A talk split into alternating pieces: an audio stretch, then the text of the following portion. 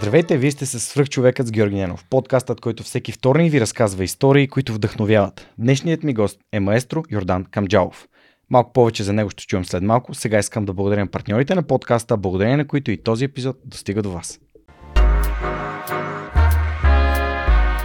Преминаването на свръхчовекът с Георги Янов към видео нямаше да бъде възможно без подкрепата на Динафос. Затова с Монката искрено ги препоръчваме като място, на което можеш да намериш продукти и решения за фото, видео, бродкаст и кинооборудване, както за любители, така и за професионалисти.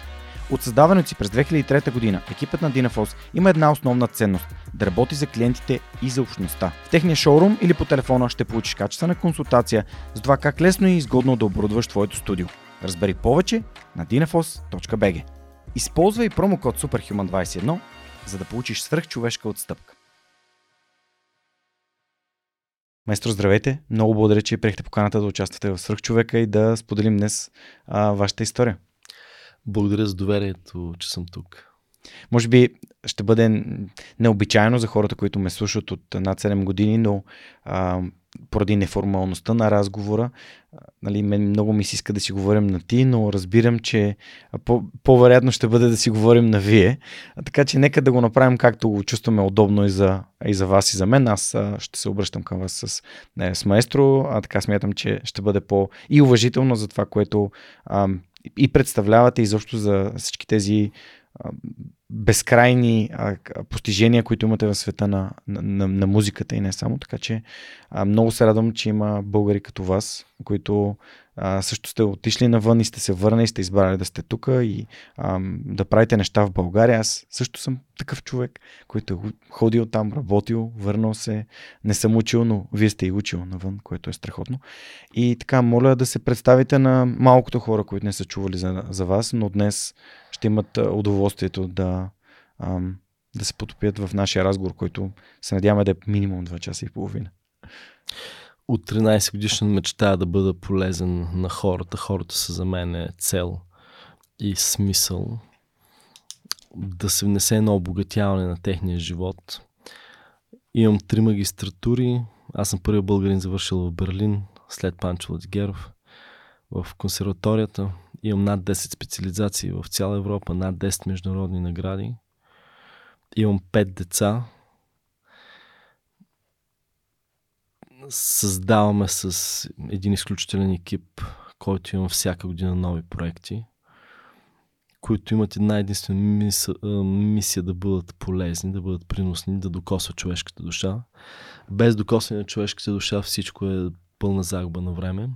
Излизането на сцената изобщо в публично пространство има смисъл само заради това докосване. То е възможно само чрез пълна откровенност и аз в този разговор ще бъда напълно откровен защото в нищо друго не виждам смисъл. Благодаря ви много. А, да очертаем още няколко неща в фундацията Йордан Канджов. С какво се занимава тя? От 13 години тя се занимава с подпомагане най-вече на българския талант, на българския потенциал, създава уникални културни инструменти, хора на музикална лаборатория за човека, ансамбъла на музикална лаборатория за човека, Генезис оркестра, Академия музика, фестивал Стремеж, посветен на музикалното бъдеще на България в Царския дворец и редица други проекти. Вау.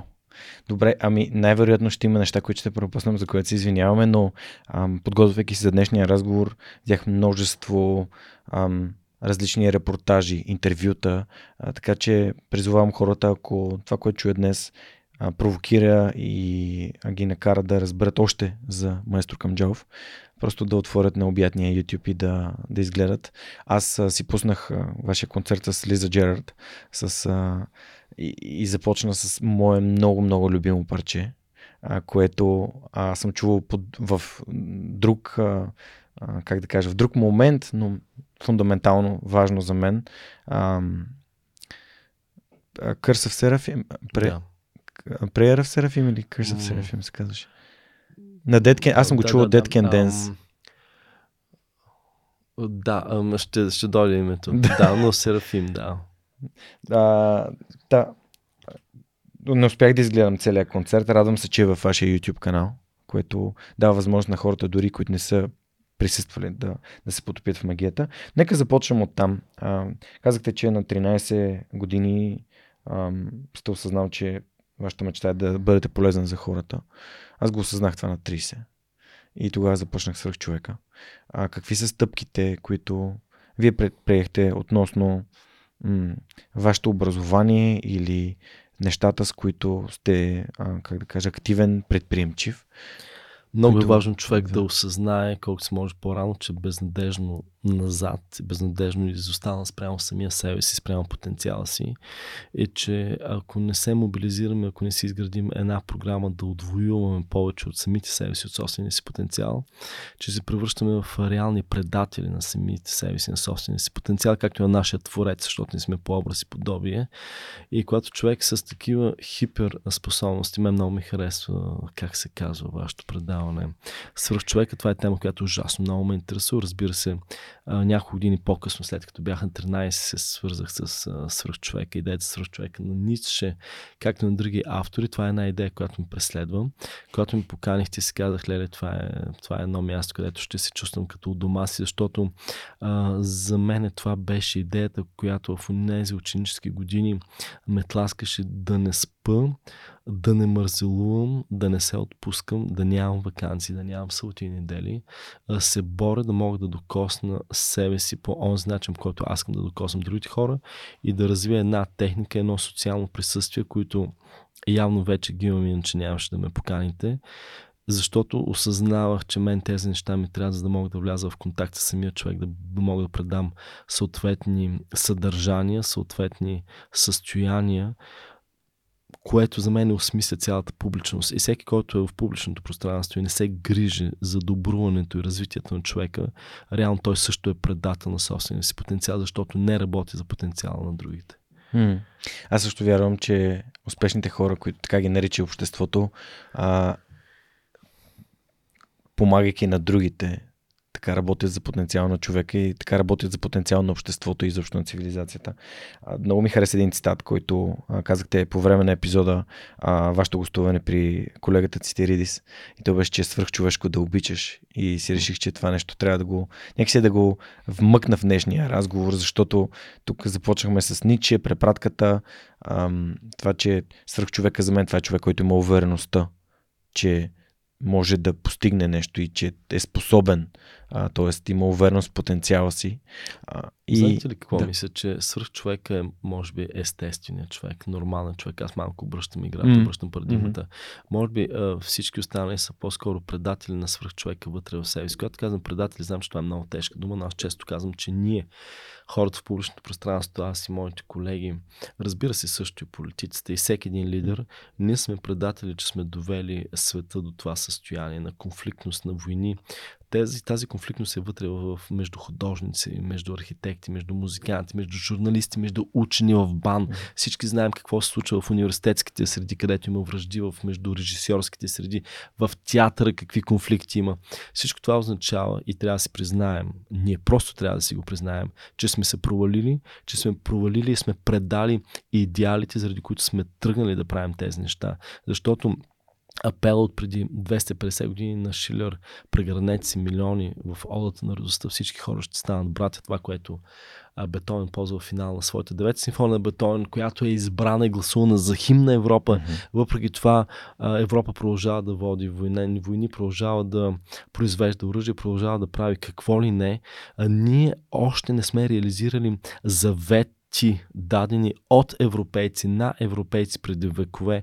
И когато ние, които сме на сцената, не стоим зад посланието на Бетовен, зад посланието на Шилер, а когато лекарите не стоят зад Хипократ, да, ние сме предатели на тия свръх а, идеали, заради които сме тръгнали. И мисля, че точно свръх човешкото сме стигнали до това, защото сме свикнали да живеем в подножието. Ние сме свикнали да живеем в поражението и сме свикнали да живеем с не своята пълнота, защото всички невролози не само знаят какво нещо е мозъка, за какво чудо става въпрос. Сериозни невролози и лекари казват, че ние ако се запознаем даже бегло с човешкото тяло и неговото устройство, ние ще се поклоним пред себе си. Ние ще изпадем в пълен потрес и респект от това, що за устройство, що за инсталация имаме, управляваме с която лягаме и ставаме всеки ден. Та, може би, когато застанем в себе си отвоюваме още 5% от потенциала си, когато всички са така да си каже свръхчовеци, тогава ще разберем, че всъщност ам, сме били в едно спящо състояние. Да, е, не случайно ви наричат философ, философът сред диригентите. А, много... И то на Запад, не в България. И то на Запад, което си е да. е признание. А, добре, започнахме от а, свръх човека, но всъщност ми се иска да върнем а, топката към а, Йордан на 13, на 14, на 15, да. стъпките, а, решенията, изборите, които е направил в живота си. Ам, тук споменахте, че завършите консерваторията. Да. А, аз много често съм казал, че аз не вярвам в избора и не вярвам в свободата, mm-hmm. но смятам, да. че човек прави един избор, един единствен и след това повече няма нужда от никакви избори. Та, а, брутално важния, съществения, кръгълния, живото променящия избор – Искам ли аз да работя, искам ли аз да се развивам, искам ли аз да служа, да служа, искам ли аз да съм полезен. Това решение човек го взема на 13, на 23, на 103, няма значение. И това вече детерминира всичко останало, което след това ще се случи. Така че моят живот след това е функция на едно решение, което съм взел като едно дете в 7 клас към 8 клас. И тогава всичко останало просто е, е посвещение на нещо, от което аз, ако се откажа, трябва да намразя себе си. Всъщност, може би в момента го прави заради себе си, защото как ще живея аз, осъзнавайки, че съм предател на себе си и не само, както пише Вазов в епопеята за Левски, а, че моите братя търпят и го страшно. И когато гледам как моите братя търпят и го страшно цялата планета, защото, извинете, 7-8 милиарда на тази планета, определено смятам, че съм в някакъв тип иго, не знам как мога да живея да отида някъде щастлив на някакъв остров да си живея, което определено мога да го направя и да си затворя очите за моите братя, които търпят и го страшното. В един момент, в който вземе човек едно такова решение, тогава и кръста, и безсилото, и студа, и глада, и студа започва са една естествена част от играта, която е по-приемлива, отколкото предателството. Добре, а, а, за свободата ще си поговорим, маркирам го само, защото за мен пък свободата е висша ценност. Това, което чух, беше свързано с идентичността на Йордан Камджалов. Това, че а, имате идентичност на човек, който иска да има принос. Това също е а, изключителна ценност и ако не, изборите ви, действия, действията ви не водят на там, да имате принос, а, да живеете в полза на другите, то всъщност сте против себе си, т.е. живеете живот лишен от смисъл. Да. А, как а, решихте да заминете за, нали, след консерваторията, да заминете за... Добре, нещо ми липсва. Как се появи музиката във вашия живот? като точно фундаменталното решение в седми клас, дали ще служа и ще давам принос през призмата на науката или през призмата на изкуството. И двете за мен са еднакво свещени, еднакво свръхчовешки. Това съм го казал и ще се повторя, но майка ми е музикант, вкъщи имахме пиано, баща ми е инженер, баща ми подаряваше всички енциклопедии. От 6 клас аз имах всички енциклопедии за деца, за космоса, за археологията, за религиите, за климата, за планетата, за всичко. Изучава ги с огромен интерес.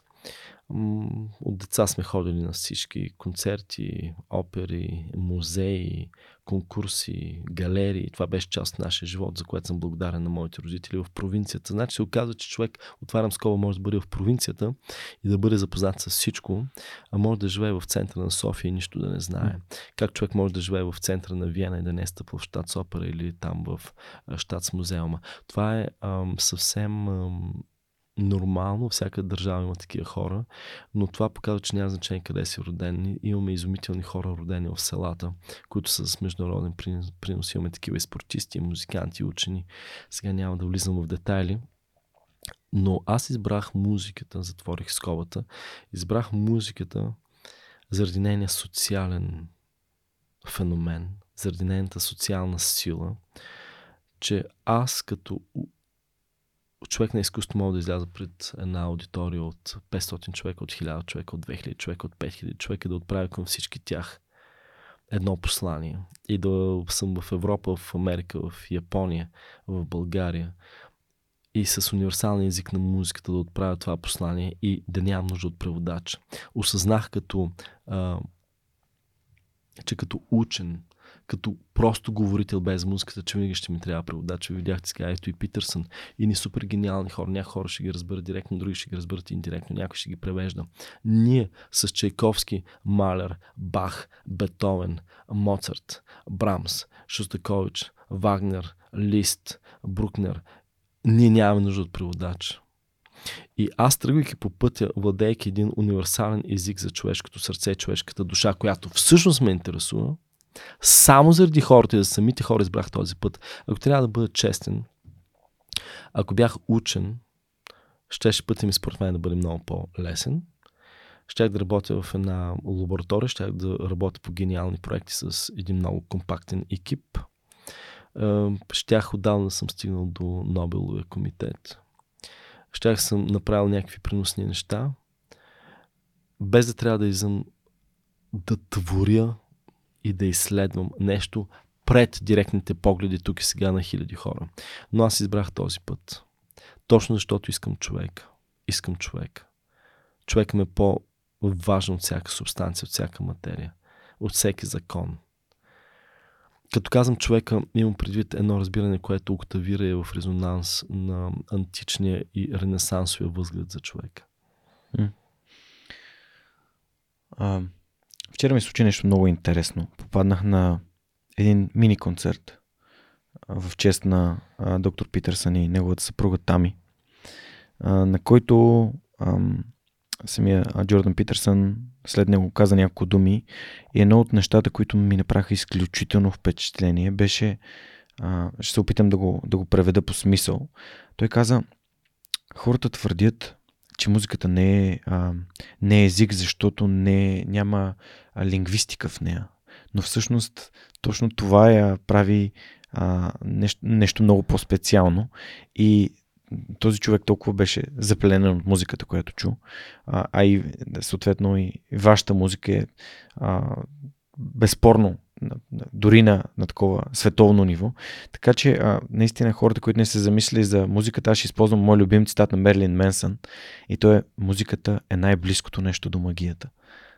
Което а, изключително ме, ме зарежда. Аз също съм музикален, но не, нали, не а, чак толкова творческа личност. Та, ам, този избор на музиката очевидно предопределя вашия живот, но, но това не го прави лесен. А, доколкото знам, в Германия а, имате така а, дълъг труден период с по едно, едно евро и половина на ден, което а, нали, пак а, в интервютата бяхте споделил, че когато Теодос Теодосив е казвал нещо идентично, вие сте се припознал в тези думи. Да. Може да разкажете за пътя към Германия вече, как един човек завърши консерваторията млад в България, надъхан, неясно какво точно иска да направи, прави изборите си. Да, с удоволствие ще го спомена в този преход между моето обучение в София и в Берлин. В детайли не съм го споменал никъде до сега и сега при вас ще дигнем част от завеста. Аз никой не съм искал да уча в Берлин Никой не съм учил да, не съм искал да уча извън България. Никой не съм искал да уча в чужбина, поради проста причина, че аз никога съм нямал самочувствието за това.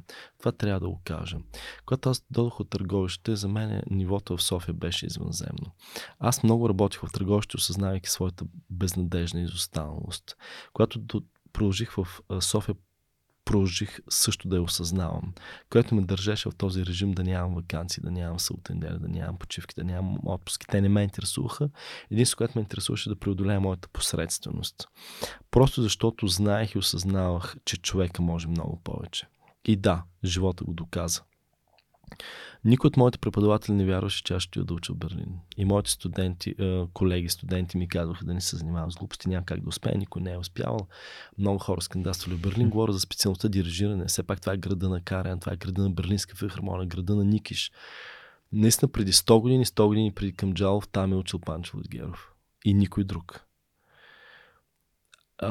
моят професор, академик Васил Казанджиев ме готвеше и ме приеха и това стана едно чудо. И това беше една революция, че българина беше прият едно единствено място и приеха българина.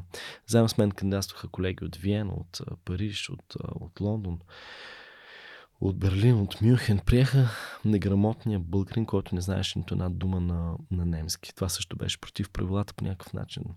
След това аз, разбира се, го учих, много бързо навлязох и овладях този език. Но никой не вярваше в мене, нито моите преподаватели. Но пенсионирания вече Васил Казанджиев с частни уроци ми предвижи там. А, сега, после в тази история е и част от обяснението, защо после съм имал и много насрещен вятър и продължавам да го имам тук и от колеги, от професори. Също това беше обидно и за моите колеги, които не вярваха, и за всички други мои колеги, които не ги приемаха. Беше обидно и за мои преподаватели, които смятаха, че Йордан просто си фантазира и ще пробва някакви неща. И но когато отидеш на Берлин, на върха, в града, в училището, в което е учил самия каран и прием, прием по един човек на година, когато това си ти, в Берлин казаха, че се е случило нещо, нещо нечувано. Самия изпит беше някакво цунами за, за цялата катедра. Те не знаеха какво да правят с мене. Бях един човек с брутален потенциал, а, но който много неща още не ги знае.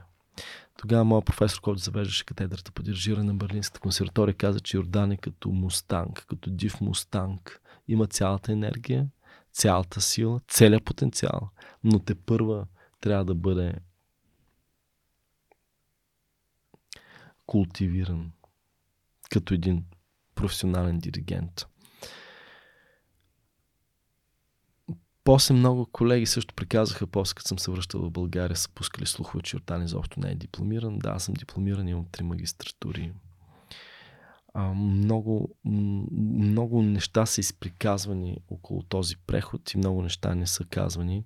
Истината е, че моята дългогодишна приятелка, която после стана и съпруга, Наталия, с която имаме нашите три деца, които се родиха в Берлин, Кобрат, Рада и Зора. Те са медийно показвани и много хора са запознати с тях. Три изключително деца с български имена, които са родени в центъра на Берлин. Те учат в момента в Хайделберг, както също знаем, че това е един международен образователен център и аз много се радвам, че, че те продължават образованието си в Германия. Та, тази дама, Наталия, тя отиде да учи преди мене в Берлин, учеше моден дизайн. Тя работеше в Хуго Бос. Между другото, моето сако също е Хуго Бос. Та, тя много ми помагаше. Тя беше явно в, в, в, най-голямата любов, която може да има човек. И това с това евро и половина на ден, аз всичко това беше скоба и се връщам към вашия въпрос. С това евро и половина на ден аз оцелявах просто за да пестя за моите специализации майсторски класове, защото аз знаех, че дори Берлинската консерватория не ми е достатъчна. Аз перманентно специализирах, перманентно гладувах, за да мога перманентно да специализирам. Аз ходих паралелно и в Австрия, и в Швейцария, в Цюрих, в Франция, в Англия, в Финландия, в Польша. Аз постоянно ходих, защото знаех постоянно, че това не е достатъчно. Придобих едно свръхобразование, една свръхквалификация нечовешка. Бях канен на всички най-големи конкурси на цялата планета. В цяла Европа, в, в Русия, през Англия към Америка, и така нататък. Но това да имаш любовта, така да се каже, на един а, изключително отдаден човек до себе си, е нещо много важно. И си давам сметка колко много, след това са неща, които абсолютно за първи път споделям. След хиляди интервюта за първи път, явно му е дошло времето, но при вас има това време и пространство, че аз сам нямаше да мога. И тази моя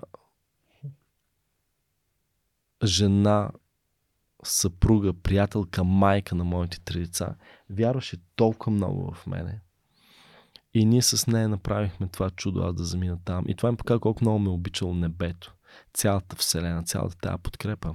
Как направих прехода от търговище, тръгнах на уроци в Русе при мой изключителен учител Евгений Желясков който ме подготви за София, където от София мой изключителен академик Васил Казанджиев ме подготви за Берлин, Берлин ме подготви за цялата планета. И тези стъпала са минати с, с много голяма подкрепа на правилните хора в правилните моменти.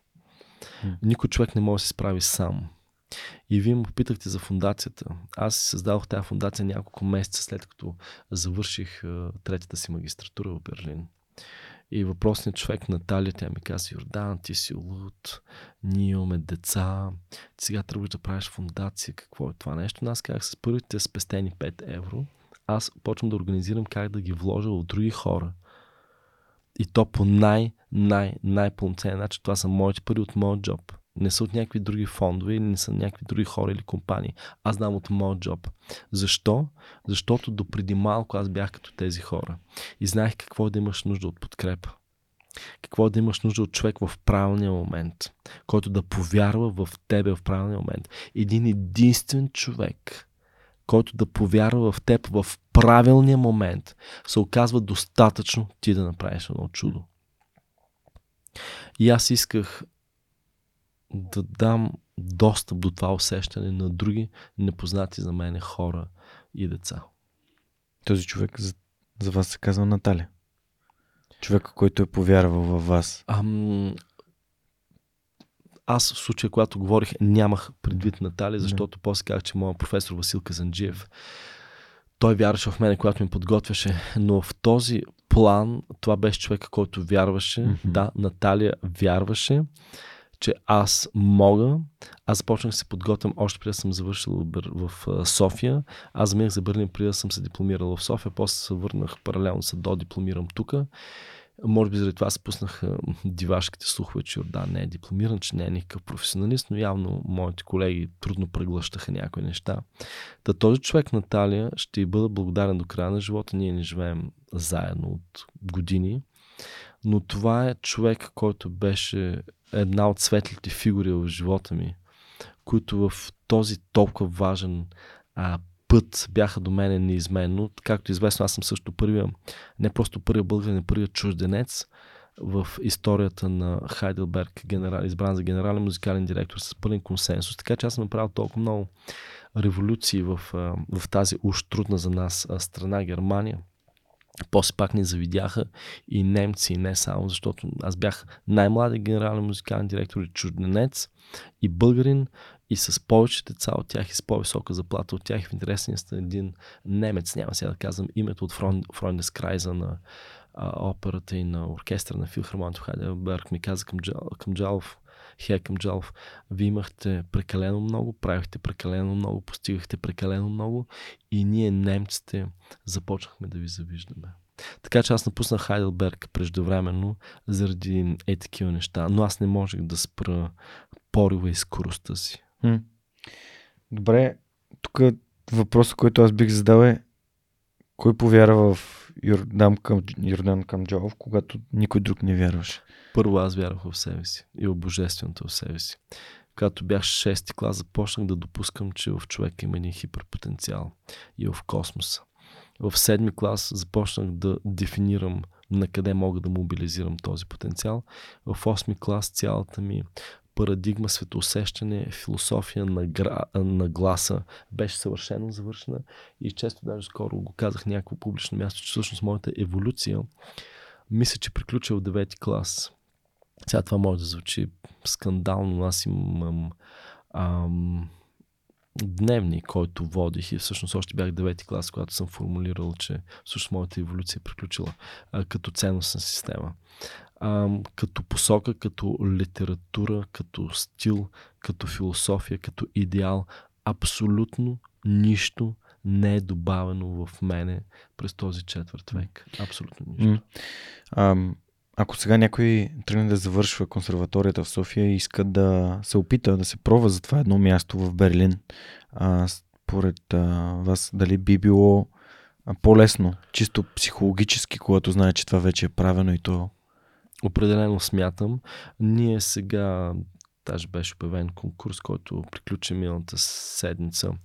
Обявихме за 13-ти преден конкурс на фундацията и аз винаги казвам, че хора, които работят всеки ден, без събота и неделя, неизменно, от години, имате една мечта, за която работят всеки ден, всеки час, всяка седмица от години и които са готови да изгладуват своята мечта, да се свържат с нас. Защото аз само на такива имам ресурса да помагам.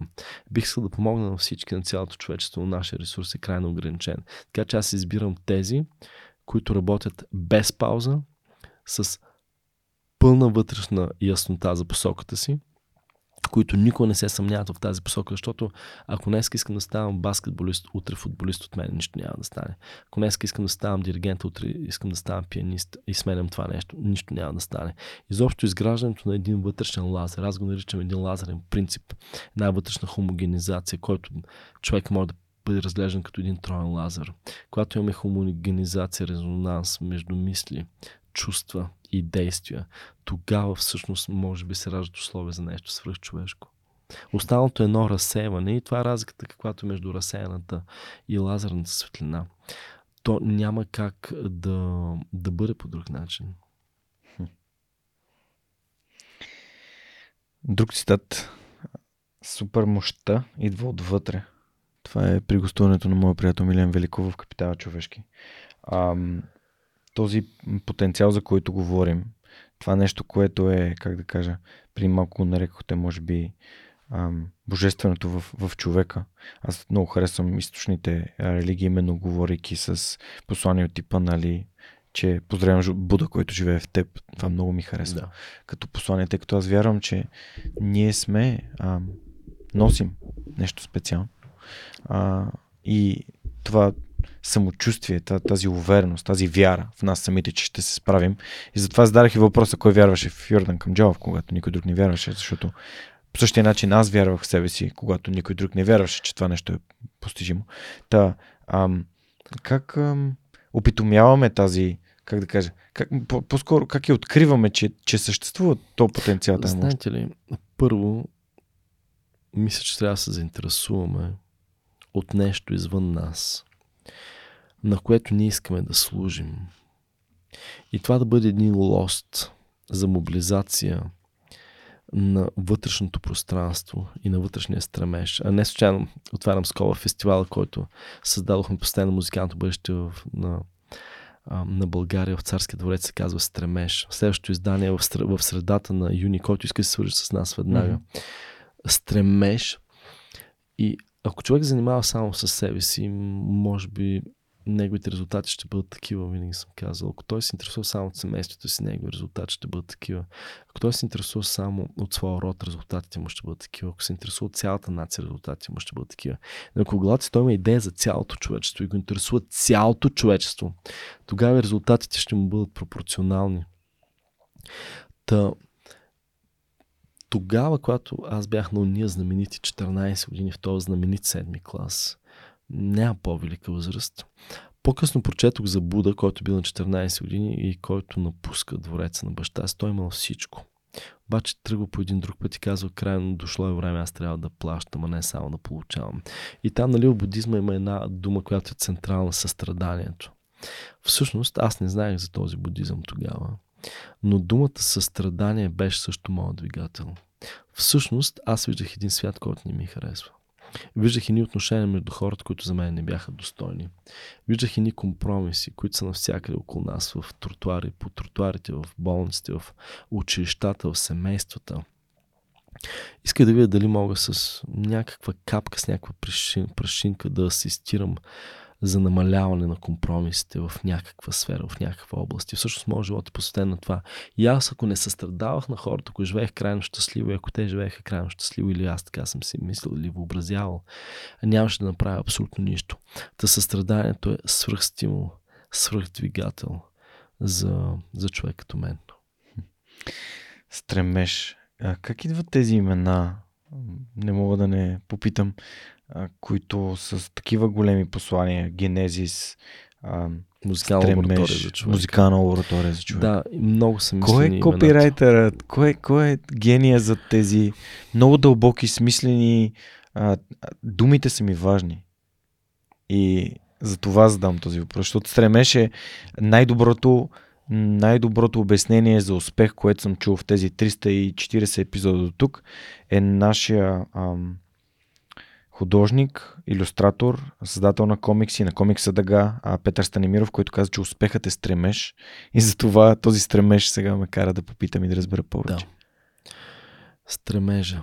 Ето, в това понятие имаме посока, имаме смисъл, имаме енергия, имаме една воля да го поддържа. Ако имаш днес в, в този константен стремеж, там не е възможно да мислиш, че днеска мислим така, утре мислим по друг начин. Стремежа е нещо до животно. В стремежа обаче има и усещането за недостижимо, за недосегаемост и това е много важно. Защото ние отдавна сме разбрали в изкуството, че съвършенство е невъзможно и ние не го и търсим, ние вече не го и искаме съвършенство. Изобщо не ни интересува съвършенство. Но този път и този идеал, който ни движи към него, е онова, което ни прави неуязвими, онова, което ни прави по някакъв начин безсмъртни точно в нашия стремеж, непоколебими, непоклатими, и абсолютно неподкупни, защото в момента, в който ти започнеш да избираш, не стигна до темата за избора, аз изобщо не вярвам в това нещо. Ако аз избирам дали мога да бъда подкупен или, или не, значи аз съм нищо. Ако аз мога да избирам дали днеска а, ще си почивам или ще служа на моя идеал, значи моят идеал не е достатъчно хомогенен.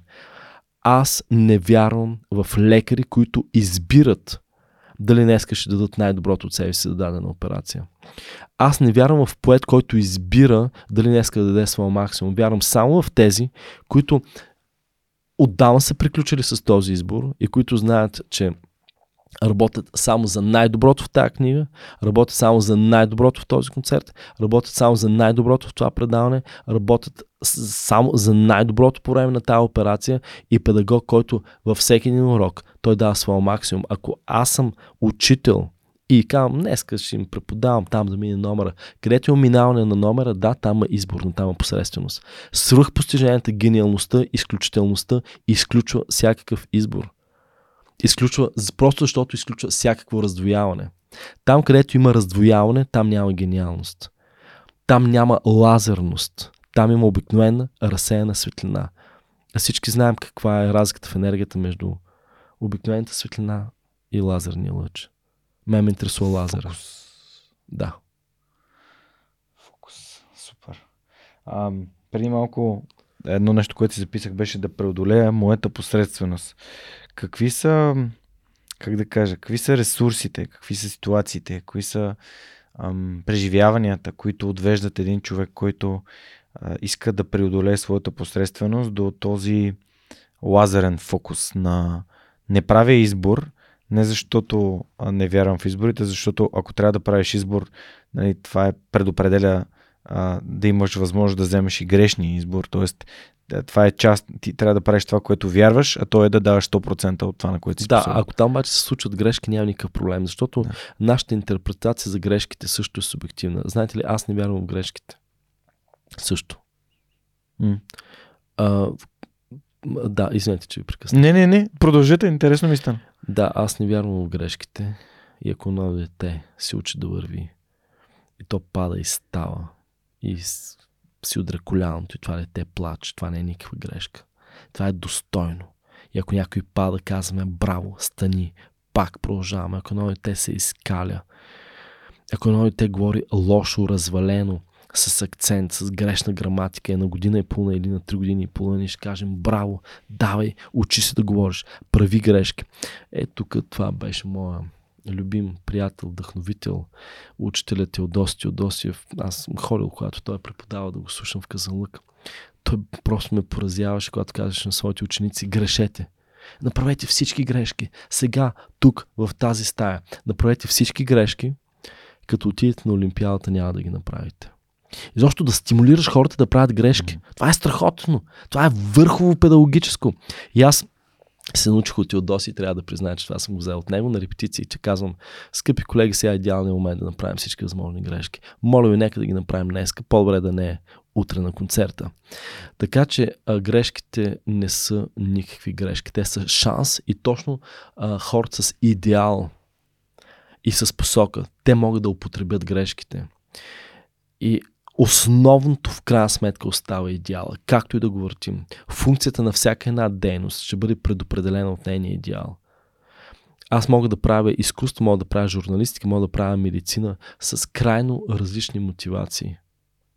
И отново ти имаме мотивацията за мен, мотивацията за семейството, мотивацията за моята държава, мотивацията за цялото човечество. Това са радикално различни мотивации, които ще дадат радикално различни плодове. Аз много вярвам в това.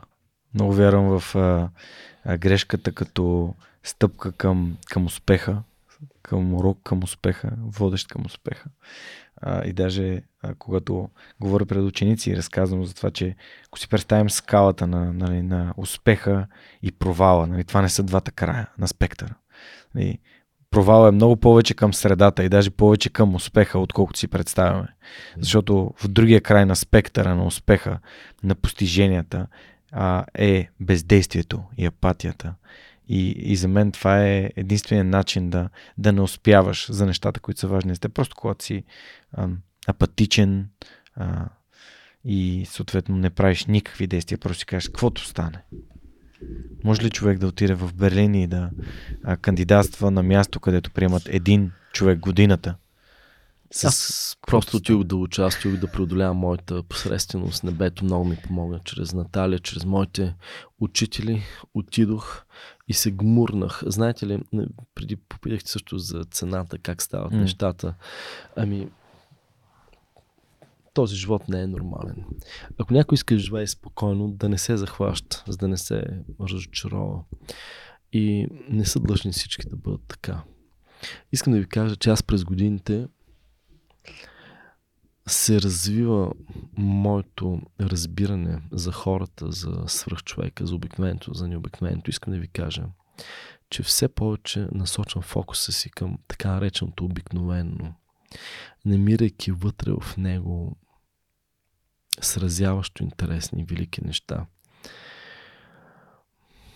Обикаля съм села в планини, села, места, махали забравени от Бога, така да се каже. Където съм виждал и съм разговарял с хора, които са събуждали пълното ми възхищение. Пълното ми възхищение, възхищение какъвто, каквото повечето а, работници в бан може би не биха могли да събудят в мене. В крайна сметка, ако някъде стане буря, падне мълния и стане пожар в гората, има и хора, които може да ми кажат какво да направя. Също съм изпадал в ситуации, не съм бил сам. В много опасна ситуация с диви зверове в планината, където нашите дипломи не помагат. Животното няма респект пред дипломи, нито пред гениалния а, учен или диригент Йордан Камджалов. На животното изобщо не го интересува този животно. Там се появи един прост селянин, случайно, сякаш, и той ни спаси. Разказвам ви ситуация от преди 20 години. Той ни спаси без диплома. Той имаше едни други умения.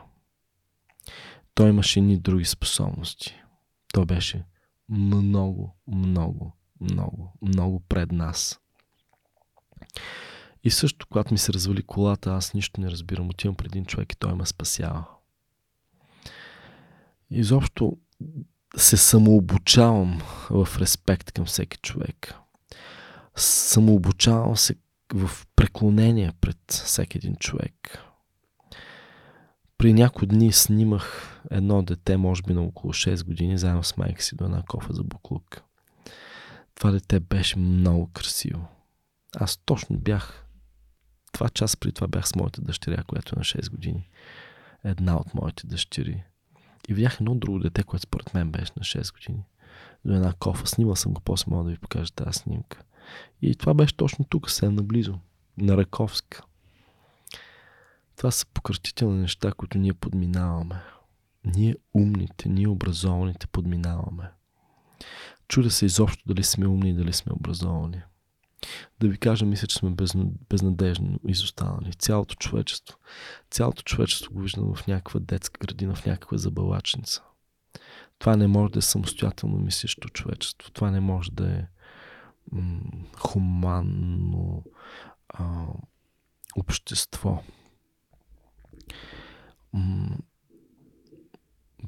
Е, ние сме сляпи за нашите съседи. Ние сме глухи за нашите събрати, които търпят и го страшно. И мисля, че те първо трябва да ставаме отговорни. Искам да ви кажа, че аз а, не съм доволен от себе си. И това, че не съм доволен, м- продължава да ме тласка. Нали, окей, Йордан в свръх човек, Йордан е свръх човек, някой мисля, че съм Бог. Други не могат да ме разберат. Други искат да мислят и да вярват, че съм съвършено посредствен. Но истината е, че аз продължавам да живея с съзирането на посредствеността в мен всеки ден, което поддържа в мен едно творческо неспокойствие. Може би точно това творческо неспокойствие е моето гориво, от което аз не искам да се откажа. А мен не ме интересува мнението на другите хора, защото аз знам цената си повече от всеки. Ако някой ще ме оцени на милиони, аз ще оценя себе си на милиарди.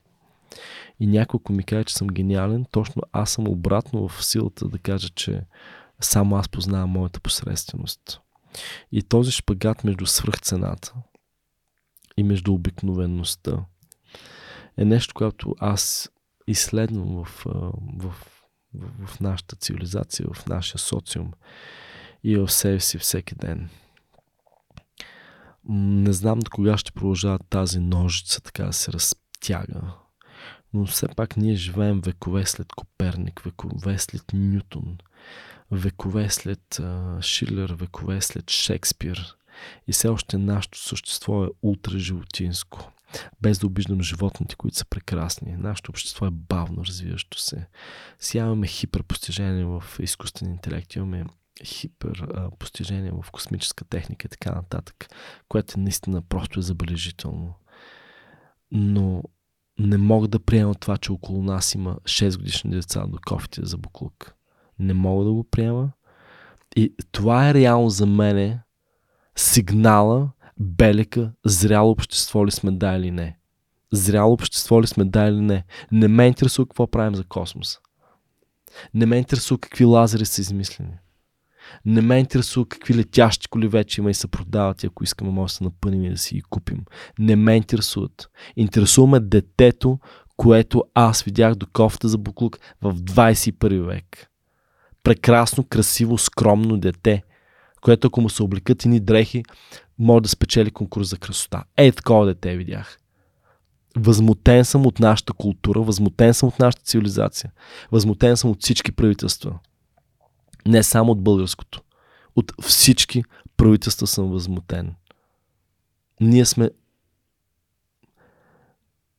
ние сме обида за потенциал на човека, който наистина е свръхчовешки.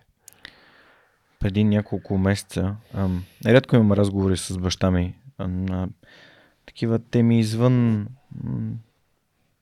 как да кажа, извън нещата, за които, за които се чуваме. И той, той ми беше казал нещо, което ми направи много силно впечатление. Той каза, ние забравихме една дума и тя е човеколюбие. Ние използваме думата човеколюбие. А тя думата е толкова красива. Нали? Любов и човек в една дума. Да. И ам, разбирам ам, това, как да кажа, раздразнение към, към живота и неговата ам, суровост, а, тъй като аз също, ам, като човек, който е бил в други държави и съм виждал, съм виждал хора, които живеят дори в а, Сан Франциско има повече ам, бездомни, отколкото съм виждал а, където и да е. В Лос-Анджелес още повече. Така, направо, аз бях потресен. Представях Сан Франциско като люката на, на предприемачеството. Там а, Силицевата долина, а, Google, Facebook, какви ли не компании. И отивам в Сан Франциско, разхождам си на всеки ъгъл. Имаше да. палатка и вътре живееха хора с айфони, но а, бездомни, без, без къщи. А, Коя година видяхте това? 2018. Да.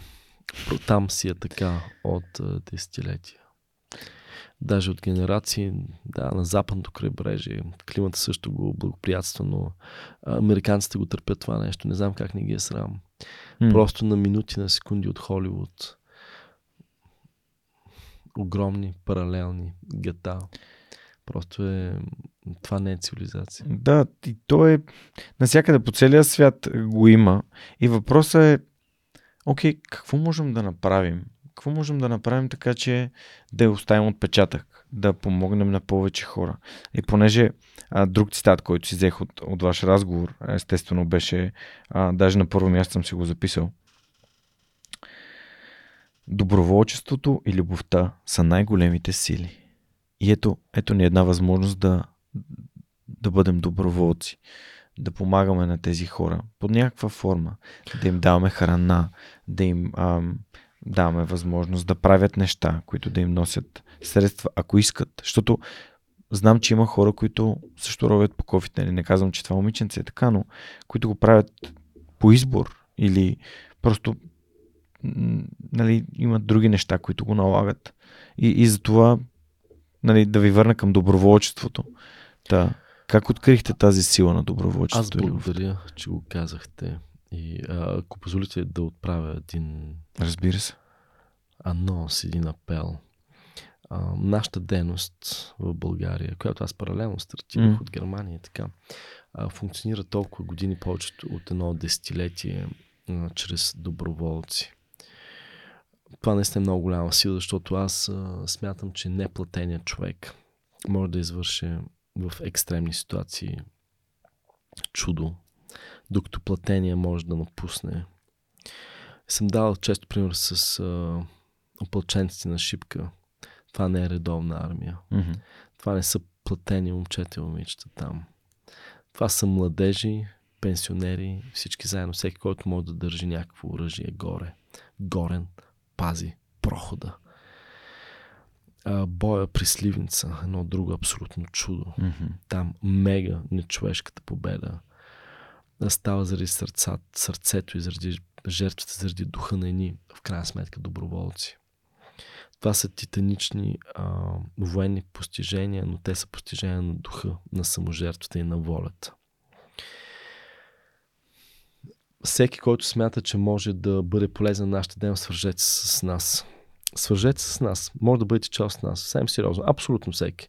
Може да живеете в Калифорния, може да живеете в Токио, може от разстояние да помагате на нашите дейности. Паралелно движим 10-15 каузи, които са най-вече културно-образователни, социални каузи. Свържете с нас.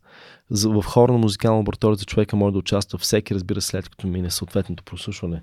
В формата България П там може да участва абсолютно всеки без никакво прослушване, защото ние вярваме, че всеки може да бъде творец.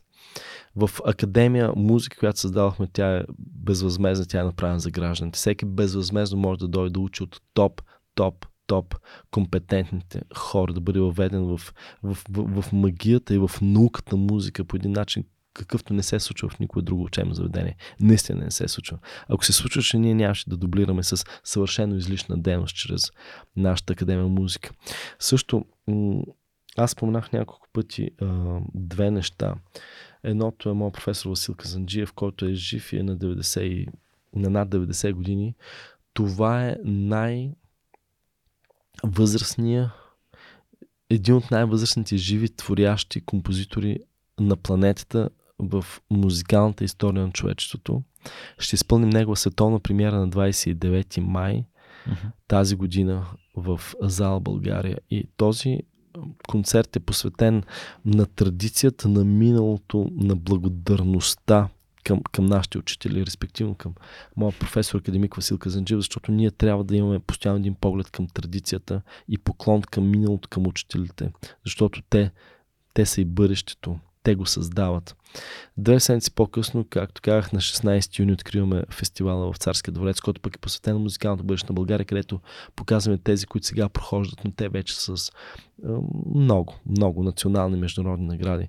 Така че закриваме сезона с един поклон към традицията, към миналото, към учителите и с един поклон към бъдещето, към учащите, към развиващите се, към тези, които те първо ще дават а, плодове за нас, за Европа и за света.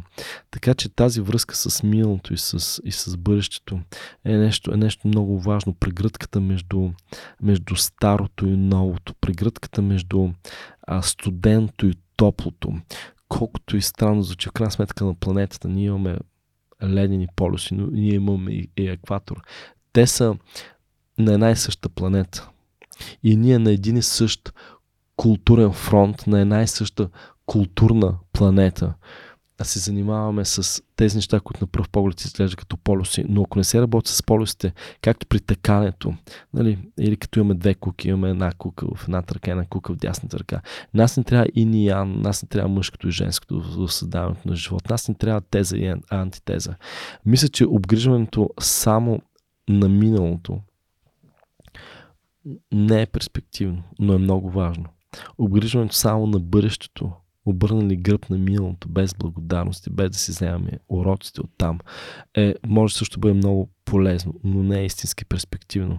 Изобщо мисля, че трябва да се върне, аз вярвам в култа към учителя. И там, в тези общества, например Япония, където учителя е на пиедестал, там те се развиват, имат и изключителни резултати. Аз съм съгласен моето дете да се страхува и да трепери от учителя си и да му следва думата на всяка цена. Аз съм съгласен даже моето дете да бъде наказано, да бъде тежко наказано, включително и физически. От учителите си, които му мислят доброто и които го направят човек. Тия тук либерални отношения към децата, според мен, какво според мен? Наркотици, телефони в училищата. И ние деца, които нищо не знаят, в 19 век, в Възраждането, когато още сме нямали а, държава, съм чувал за един такъв а, израз, където родителя отива да си заведе детето в училище и казва, даскале, а, парче месо ти го давам, човек ми го върни. И наистина този, който ще работи с глината, с тестото на нашите деца са учителите ако трябва на някой в държавата първо да му се дигне заплатата 5 пъти или 10 пъти, това трябва да бъде на учителите. Преподаващите да бъдат знак за респект. Така за отрицателно време ще имаме едно друго общество. Да, ма, тук нали, съгласен съм с важността на това учителя, на това, че той пали огъня, че той създава а, човека, че той а, въплощава стремежа в него. А, но м- понякога и в контекста на съвременното общество стига до там, че 7 години нали, това месо е било галено а, с перо и му е задоволяван всеки купнеш. А, и съответно а, това а, и доктор Питърсън каза в своята лекция. Не, не може да очакваме децата ни, които а, сме ги направили наивни, а, живота да се отнася да, добре с тях, тъй като ние не сме, им, не сме им оставили да правят грешките, да стъпват на криво, да си ударят коляното, да си ожулят челото, а, да правят грешки. Ние, всъщност, аз срещам много учители, дори наскоро срещнах с моята учителка от първи клас, което от много време не бях виждал. От, а, преди 30 години за първ път влязах в училище, в нейния клас, аз бях първи випуск и, ам, и си говорихме и тя каза, понякога се случва така, че родителите дават децата си на училище, за да може някой друг да се грижи за тях, което показва, че родителите не се грижат за децата си. И, т.е. Нали, аз обичам да търся превенцията. Къде е превенцията? Превенцията е в отношението, в, в любовта на родителя към детето си, което после учителя може да стъпи на него и да каже, сега можем да те отведем там, на където ти искаш или на където ам, ам, да, да изследваш света, докато си в училище, да откриваш това, което вие сте открили за себе си. Но дупката между 0 и 7 години, дупката на любов, на внимание, да. на грешки, липсва и учителя е изведнъж и сега какво да го правя това дете, като то си носи само наркотиците в училище, то си носи оръжието, телефона и така нататък и, и, и, и, и стават ужасни неща, нали? Да. Тук свидетели така е. Но ако се овласти учителя, той ще каже стоп на телефона, ще каже стоп на дъвките, mm. ще каже стоп на липса на дисциплина. В момента, в който детето остане на улица и няма дипломи, самите учители, родители ще почнат да се променят, защото все пак те ще искат детето им се някой да отиде в университет. А, нищо, вижте, родителите винаги са били зле. Родителите, не знам, вие може при вас да е било изключение, но родителите като цяло винаги са си били зле. Това е част от тежката истина. Наскоро формулирах, че враг номер едно на децата са собствените им родители. Това може да звучи страшно, но всъщност е точно така.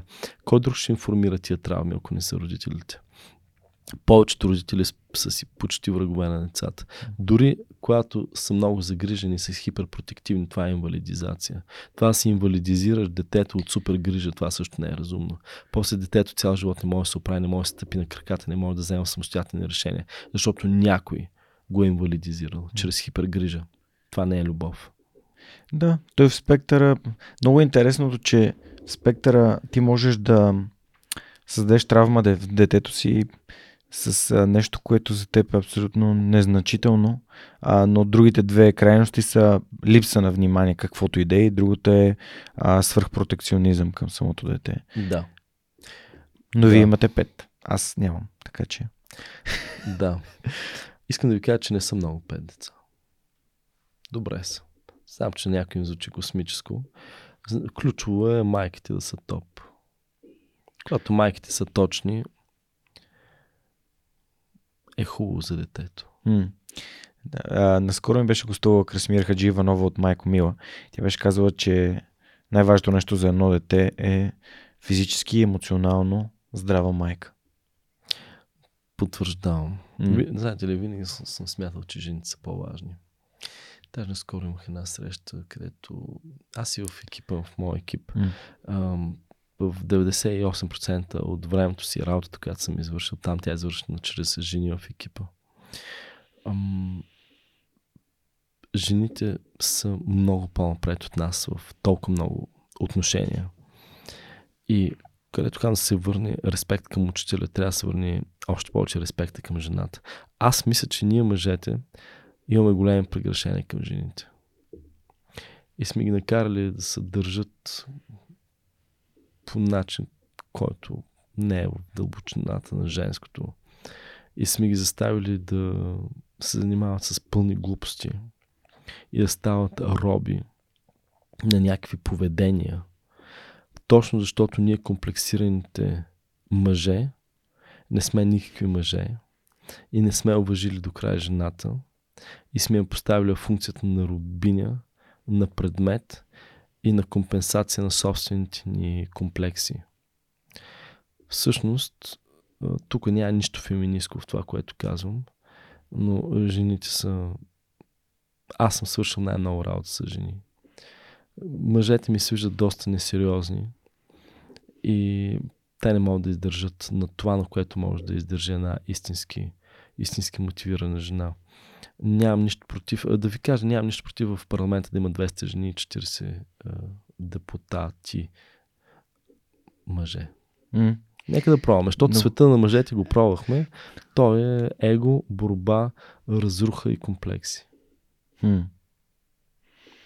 Извинете, но и колите, с които се перчат мъжете и силикона, с който са принудени горките жени да се перчат, това е заради егото на мъжете ние нямам нищо против хубавите коли, нямам нищо против силикона, но това са едни, едни, едни залитания mm. в една а, в една обществена ситуация на липса на идеал.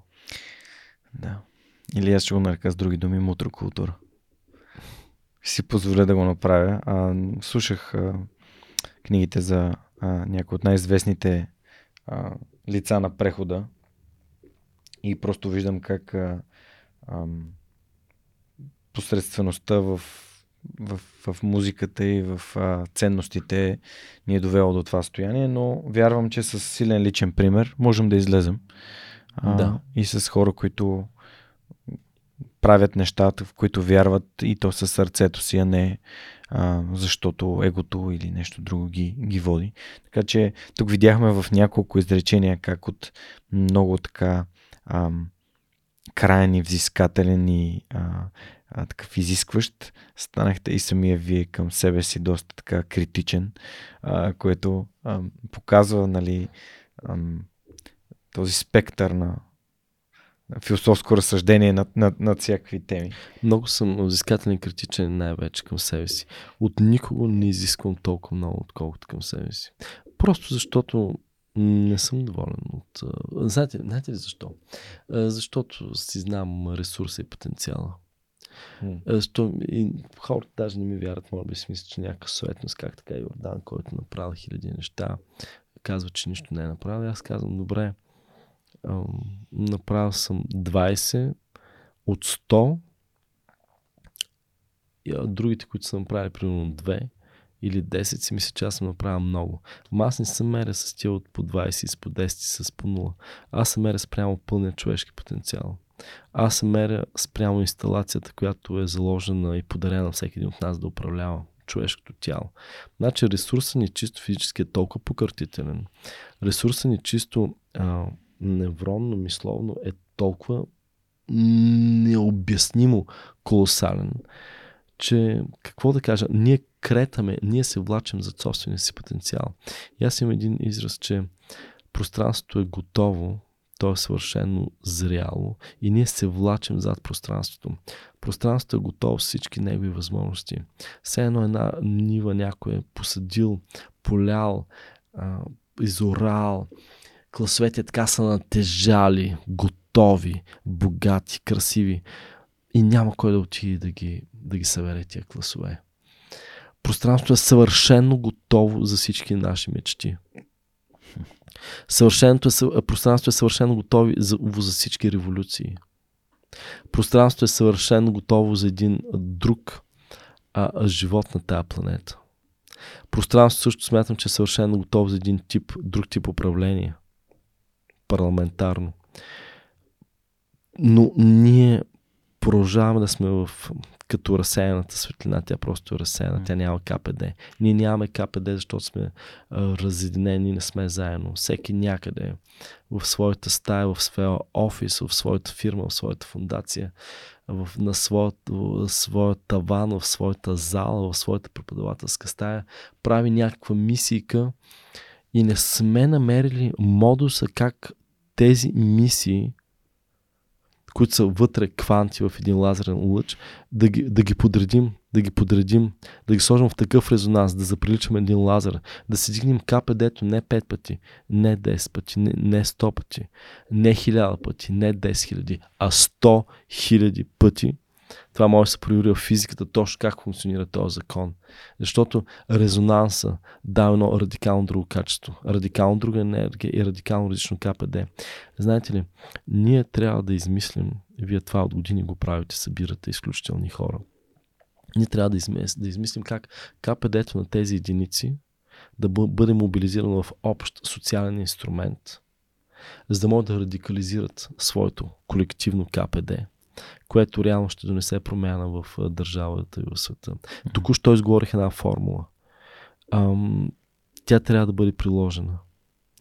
Да видим дали ще доведе до, до резултат, но ние не може да се надяваме на нещо друго, докато всеки копае на своята микронивичка и да се обявяваме, че сме сами. Mm. Ние не сме сами, ние трябва да дигнем главата си за останалите. Надява. А, казахте, човек се надява. А някакси не само защото логото на свръхчовека е един атлас. Някакси много ми се иска да си говорим за отговорност. А, липсва ми това. Липсва ми в хората, които излизат във всеки един край на спектъра, от граждански до политически.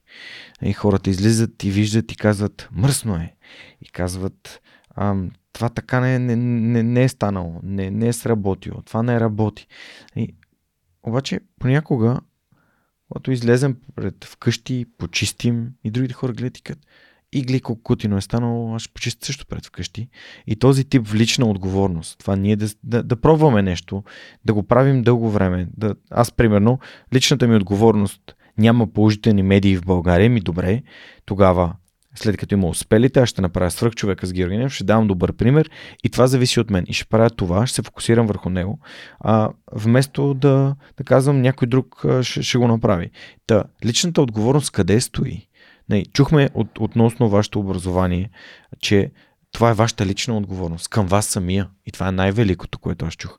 Но как поощряваме хората да бъдат отговорни? Аз мисля точно като вас. А, ние също събираме буклук около нас и когато mm.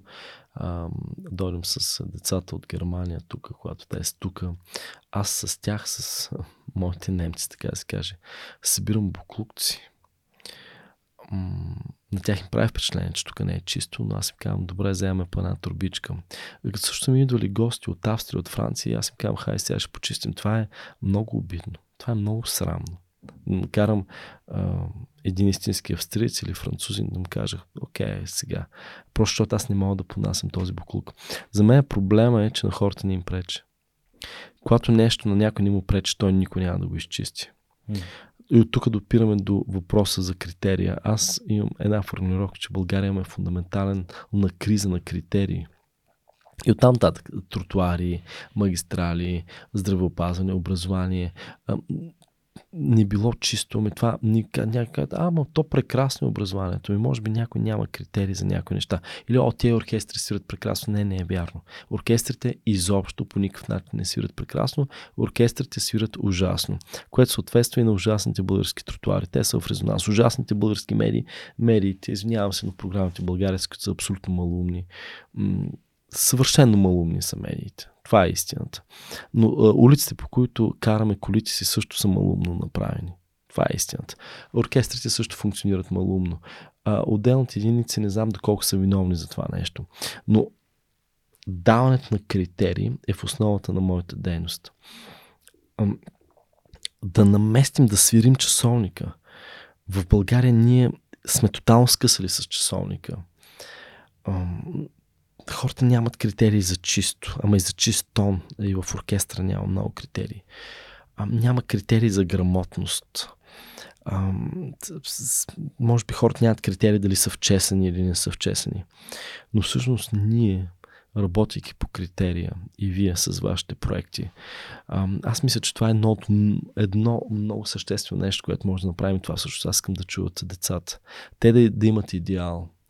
А, това, което по някакъв начин се умях в уния години в търговище, където ви казах, не знам как стана, но мене не ме интересуваше критерия на моето училище, не ме интересуваха улицата, търговище, площада, учителите, хората, роднините, даже собственото семейство не ме интересуваше. Аз знаех, че някъде по някакъв начин има нещо друго. И това друго ужасно много ме интересува. И аз трябва да подготвя себе си да мога да отида там. И да, аз стоих, видях всичко на цялата планета. Видях и проблематиката на планетата. Не казвам, че другите общества са по-здрави от нашото. Все пак ГМО-то не е измислено в България и най-страхотните оръжия също не са измислени в България. Така че не смятам, че българите са най-лоши. Не смятам, че другите общества са толкова безнадежно а, напред. Те също са просто в някаква друга група на детската градина, но са в детската градина заедно с нас. Така че ако може да придвижим критерия, който е право пропорционално свързан с идеала, с 1 градус, с 1% напреде, ще сме свършили голяма работа. Това е. Какво да правим с буклуците на хората не им пречи? Mm. Аз уча моите... Знаете на какво уча моите деца? Аз, аз, аз, аз ги уча да им пречи. Ако им пречи, ще го съберат сами. Аз ги уча да им пречи гадната музика. Mm. Аз ги уча да не им харесва еди коя си храна. Ако не му харесва еди коя си вода, той никога повече няма да пие. Тоест да може да различава. Да различаваш. Mm-hmm. Да различаваш да различаваш големите майстори, голямата литература от някакви измишлютни, от някакви тъпоти. Добре, тук пак се връщаме на, може би малко по-рано бях попитал за ам, на самите ам, ресурси, които ви позволяват да развивате а, това мислене, което имате и, както казахме, философа сред диригентите. А, какво, както Теодоси обича да казва, за многото книги, които човек трябва да прочете, ам, вие как черпите ам, тези мисли, нали, са свързани с много богата обща култура. Как я, как я изграждате, как я поддържате? Съвсем откровено ви казвам. Аз приключих с общата си култура в 8-9 клас. Mm. Това някой ще му звучи просто, че приказвам някакви такива ексцентрични неща, но аз не я поддържам. Аз я взех вътре в мене, аз се посадих вътре в мене, толкова дълбоко я посадих, че нищо, никаква сила да не може да ми я изкорени.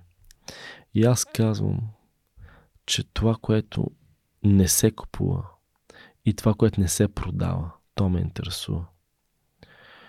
Това е с Теодос Теодосиев сме си говорили. Онова същественото в човека не се купува и не се продава. Тоест това каза, аз преподавам, преподавам безплатно, защото кой ще ми плаща по 1 милион на урок. А, ти, ти осъзнаваш, че имаш нещо безценно и го даваш, че го подаряваш. М-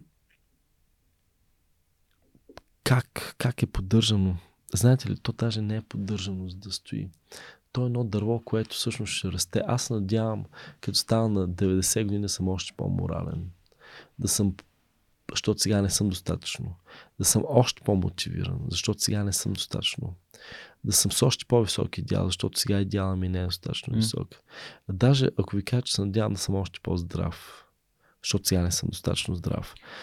Ам, аз съм в началото. Всъщност, голата истина е, че с три магистратури, с 10 специализации, с 10 международни награди и с 10-15 значими каузи, които движат перманентно.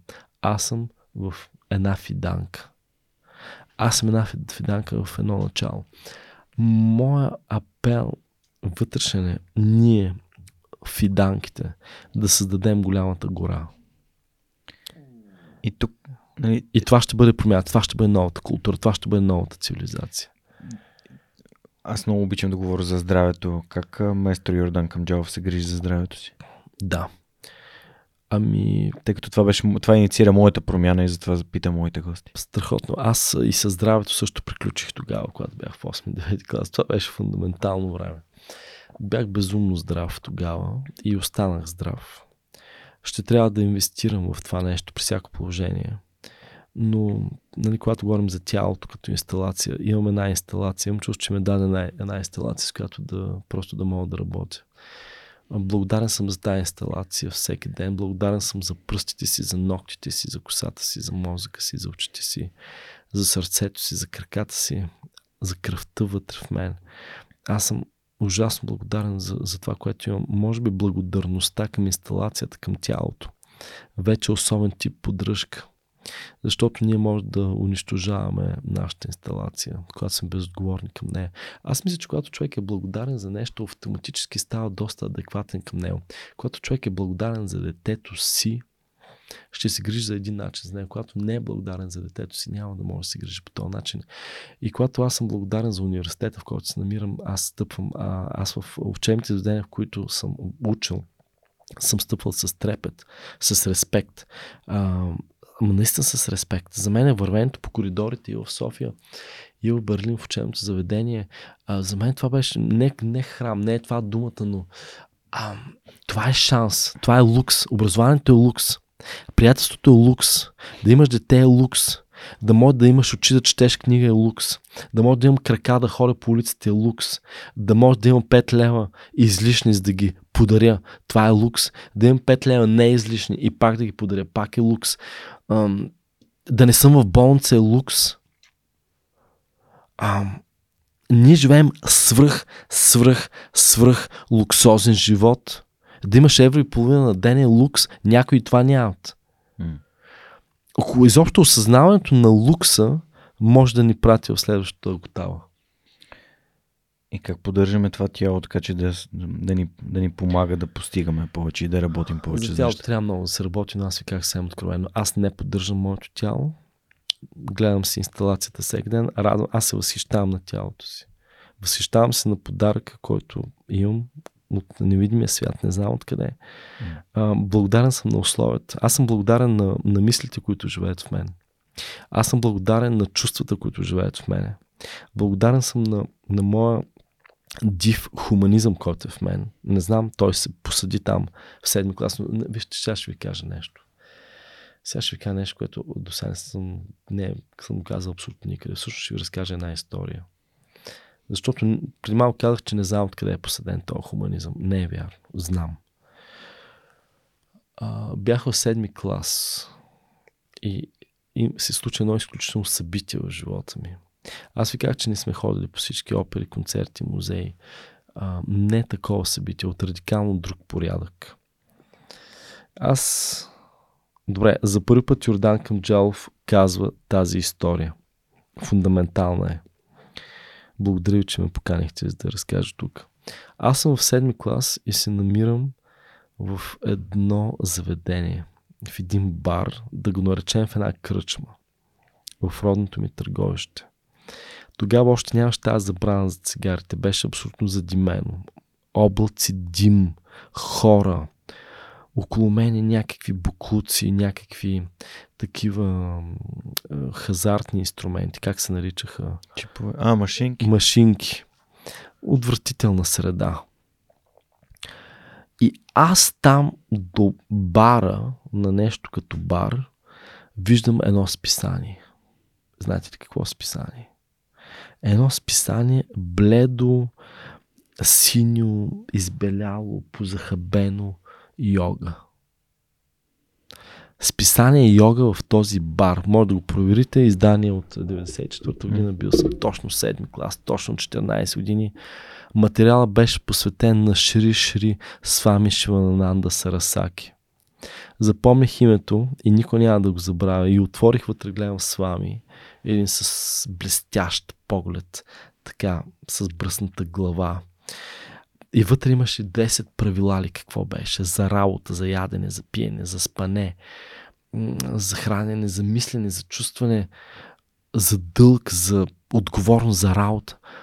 И аз чух точно това, което исках да чуя тези закони, тези правила се врязаха в мене, в онзи гаден бар зади мен, с около мен ротативките и всякакви буклуци. И вътре в мене това нещо успя да се посади ударно, брутално, е там на бара, разбирате ли? В едно дете, което е седми клас. Аз продължавам да живея с няколко изречения, които тогава чух и запомних от това списание в 7 класа в този бар, в това търговище. Там с вами Шелнанда казваше, че никой не започва да, да яде. То примерно яде всеки ден там една шепа рис. Никой не започва да яде, докато не е направил нещо добро. После аз заложих това в моята учебна програма, че първо свиря няколко часа през, нали, през вакансите, се упражнявам, защото нали, съм изостанал, трябва да наваксам. Докато хората са на море, на планина, на почивки, са от неделя и гледат филми, аз, аз, аз сам свиря, само работя. Учих паралелно английски, санскритски, почнах тогава да уча вкъщи, във вакансиите, след между 2 и 4, когато не можеше да свири. Аз оплътнявах всяка секунда и се движих в абсолютен график. И не сядах също да ям, докато не свърших нещо конкретно, за да се поразвия малко и една прашинка днес. Това беше фундаментално събитие. Една година по-късно, 95-та година, аз съм в 8 клас.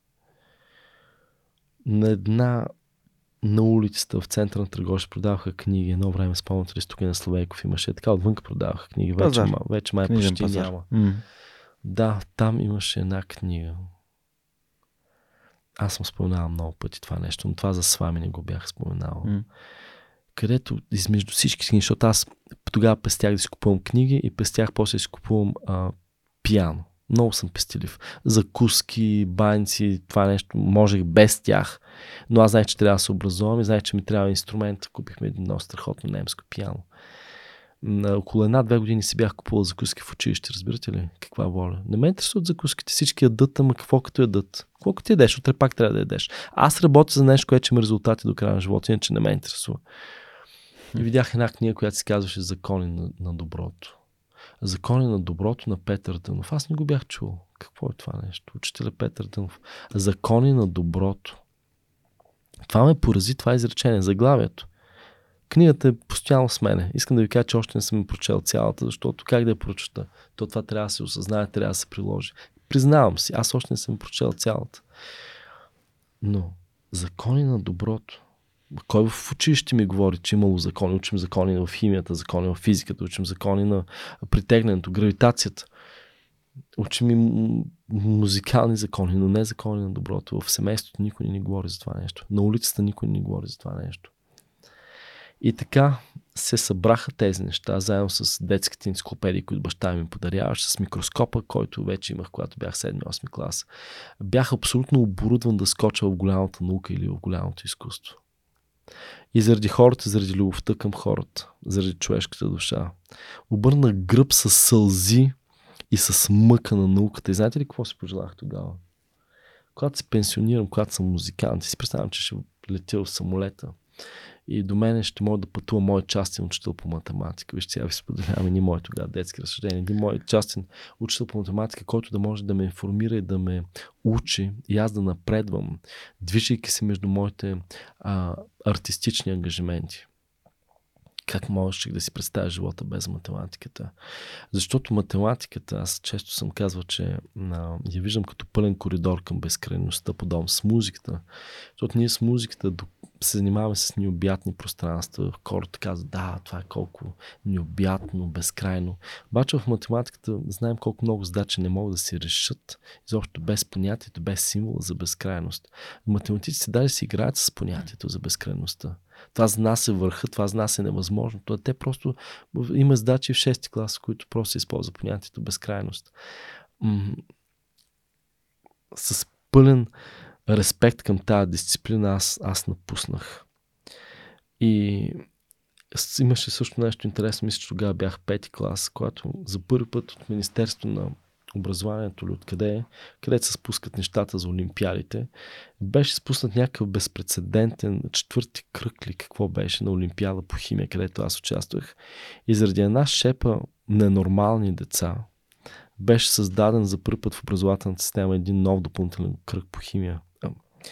И аз участвах в него. Искам това неща ви казвам, за да знаете, че моето учение в музиката не е било без вътрешна дилема. Mm. Не е било без вътрешна дискусия. И не съжалявам по никакъв начин. Това, което иска да кажа, че аз мечтаях, като се пенсионирам, да, да, да започна отново да уча химия, физика, математика. Но когато бях избран за 30 години за генерален музикален директор на град Хайделберг, тогава започнах да сбъдвам тази моя мечта, която се сбъдна, почна да се сбъдва много по-рано, много преди да съм се пенсионирал. Аз се записах като свободен студент в университета в Хайделберг по астрофизика, в класа по физика при завеждащия катедра. Това е най-големия институт а, за, по астрономия в, в Германия. Професор Вамс Ганс, а, с който можеше да отговаря на всички мои а, въпроси в сферата на астрономията и на физиката. И то мой частен учител всъщност си го намерих на върха на образователната пирамида в Германия, в самия Хайделберг. Така че тази страст не е нещо изолирано, те са взаимно подхранващи се структури на познанието. Както имаме ляво и дясно полукълбо. Аз имах нужда от лявото и от дясното. Имах нужда от науката и изкуството в пълната им гръдка, в пълната им симбиоза, в пълното им единство.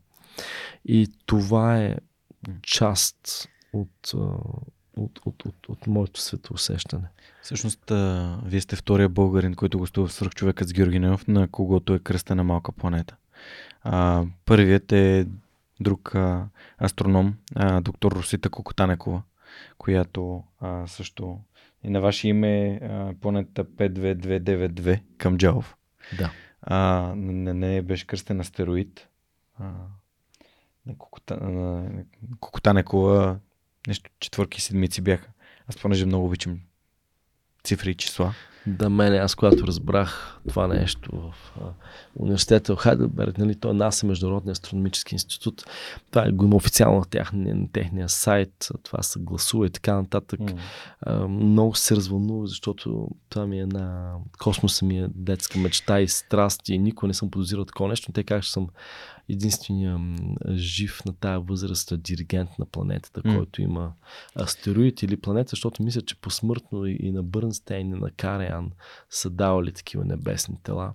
Но аз някакъв българин, младеж и това нещо се случи без никога да съм го мечтал даже. И то преди 9 години. Да. Добре, а тук, понеже знам, че разполагаме с ограничено време и се старая изключително така внимателно да си подбирам въпросите и да можем да обхванем всичко, което ми е интересно. Как един човек с а, вашите успехи, с а, гостучастията си в места като Сингапур, Лондон, насякъде, целия свят, а, какво кара човек като вас да си каже, искам да се върна в България, искам да се върна, искам да направя нещо тук. Ам, някакси търся. Да. Повече като вас, за това питам. Ще ви кажа, аз не знам дали съм се върнал в България. Да, не знам, кажете ми, и... защото фонда... самия факт, че фундацията има и тя е активна, е, Но показва, аз, че... Да, аз работя много за България. И за да ви кажа, отговорът ще бъде много прагматичен. Казах ви за мотивацията със страдания в седми клас. Mm-hmm. Искам да кажа, че мотивацията е същата. Тя не се е променила. Аз ви казах, че нямам никаква еволюция. Сега се едно говорите с един седмокласник. Или представете си, че съм 8 клас или 9 клас и точка. Нищо различно няма да ви кажа от тогава. М- България е бедстваща страна. България е необгрижена, България е ограбена. Когато идвам в България, когато влизам, когато стъпвам, си казвам колко ограбена страна, колко ограбен народ, колко изключителна страна, колко изключителен народ. И тази пропаст между супер грабежа и супер богатство и супер приноса, който България продължава, въпреки всичко в сферата на изкуство, спорт, наука да дава буквално всеки ден, всяка седмица, всяка година, буквално абсолютно световно ниво. Вие сте достатъчно запознати, един от най-запознатите в България, реално какъв е нашия продукт в тези сфери. Това мен ме задължава. И често съм казал, че нашата фундация съществува съвършено принудително и ако имаше кой да ги прави тия неща, и ако имаше кой да обгрижва, кой да задава критерии, ние щяхме да саморазпуснем и щяхме да отидем да правим нещо съвсем друго. Нашите фундации са принудително съществуващи, защото държавата не си е свършила работата. Обществото не си е свършила работата. Ние имаме едни, а, едни гладуващи шампиони, ние имаме едни а, златни момичета, които а, репетираха при много тежки условия. Ние имахме едни златни ученици на Теодоси Теодосев, например, които също се подготвяха за световни международни олимпиади и форми при тежки условия. И тия тежки условия събираха медийния фокус върху себе си. Извинете, това е срамота. Медийният фокус трябва да се събере, когато имаме поредния олимпиец. Български. А не някъде било студено, златните момичета тренирали в студентите зали, да, цялата тази криза, цялата тази необгриженост ме кара да правя тия неща. И когато се дал Геней оркестра, си казаха, ама аз искам ли да създам 256-я забележителен състав в Германия? Или искам да създам онзи в България, който да бъде а, безпредседентен, който да бъде уникален? Искам ли аз да продължавам да добогатявам и ни други общества, които достатъчно са грабили от други общества? Или искам а, моята бедстваща гениална родина да допринеса някакви прашинки дори, но да допринеса нещо за нея. И най-основното нещо, отново човешкия фактор. Не ще колко е зле човешкия фактор. Всяки фирми компании са, а, и парламенти се оплакват от това нещо, че няма хора. Да, това е вярно, но също времено изобщо не е. Защото в България аз се запознавам с хора и срещам хора, на които мога само да се поклоня. Половината ми, повече от половината ми съзнателен живот е изминал извън България. Аз там не съм срещал хора, какви съм срещал в България. И ни хора феномени. И ни хора, които с скромния си живот, дрехи и поведение имат съвършено нескромната си психика, съвършено нескромната си душа и съвършено нескромния си принос аз искам на тези хора да слугувам. Не мога да избягам от тия хора. Пак ще се върна към моите думи, че моите брати търпят и го страшно. Аз мога да работя почти на всяка на планетата. Не мисля, че има държава, къде да не мога да отида да работя. Не мисля, че ще има момент в живота си, в който ще трябва да се притеснявам за собствения ми хляб. Хляба не ме интересува. Нито моят хляб, нито хляба на семейството ми. Извинете, това са глупости. Да се занимавам с хляба си. Теодоси, Теодоси също е говорил за хляба. Докато имаме едно парче хляб на ден, една шепа жито на ден, и какво беше казал той веднъж? За глад не може да говорим. Извинете, една шепа жито на ден може да храни човека. Ние за глад няма да говорим. Ние ще говорим за пълното срутване на идеала, за срутването на ценности. Аз идвам да правя ремонт на ценности и на идеал. Mm. Всъщност аз съм един а, човек, който прави ремонти, актуализации. Аз съм един часовникар, искам да свирявам часовници. Аз не съм никакъв музикант, аз не съм никакъв диригент. Това е инструмент. С каквото и се занимавах и с журналистика, и с медицина, и с рисуване, ще я занимавам само с това. С часовникарство и с ам, социална оптимизация на идеала. Супер, благодаря. Тук мисля, че е добър момент да включа няколко от въпросите на нашите партньори, хората, които помагат това съдържание да достига до все повече хора и да е все по-качествено. започваме с въпросите на нашите приятели от Йотпо. А, какво предизвика а, вашия интерес към Орфей и какво влияе наистина а, един митологичен герой в модерната музика? Какво влияние има? Това е влияние от хиляди години. То не може да бъде изкоренено, залечено по абсолютно никакъв начин. А, това, което беше уникално, което ние откриваме, че докато ние сме били, така да се каже, под турско робство, в Европа векове наред са създавани много, много неизвестни за наши шедьоври, посветени на Орфей и в музикалната композиция, в изобразителното изкуство и в литературата. Орфей, човекът, съществото, феномена от нашите земи е променил завинаги еднопосочно еволюцията и разбирането в редица отношения в сферата на изкуството и културата. Благодаря. А, другия въпрос е какво е влиянието на класическата музика върху поп музиката, върху популярната музика? Огромно е влиянието. Когато слушаме неща и филмова музика, например, от началото на 20 век, виждаме какво огромно влияние има там. Ние много често чуваме Вагнер, а, Брукнер, а, Рахманинов, ги чуваме в филмовата музика, включително и в съвремието за хората, които ги слушат, си казват, а, колко интересно, колко ново, но ние, които познаваме много добре музикалната история и литература, ние виждаме колко много модели, композиции, акорди, вертикали, хоризонтали от 19 век съществуват в тази музика. Или да вземем един Бородин, академик, химик Бородин, неговите половецки танци, мотива от там Улитай, който е ползван в рап музиката, много известното парче, в поп музиката, в филма музика, включително в джаз музиката, при няколко седмици в формата интердисциплинарни творци. Представихме точно тази личност, академика Бородин, който който просто един феномен. Сега, може би няма да влизаме в темата за него, но в повече от 100 и близо 50 години, как се е появила тази музика, тя не е била спирана да бъде ползвана и от други жарове и да прави бестселери и в, което е забележително и в руски рап и поп музика, и в американски рап и поп музика. Абсолютно интегрално на цялата планета. А, има ли музика, която би дефинирал като guilty pleasure? Някакво нещо, което просто си... Знаете ли, а, аз се боря против не, не се боря. Не ме интересува музиката за, за удоволствие. Не ме интересува музиката за почивка. Не ме интересува музиката за релакс.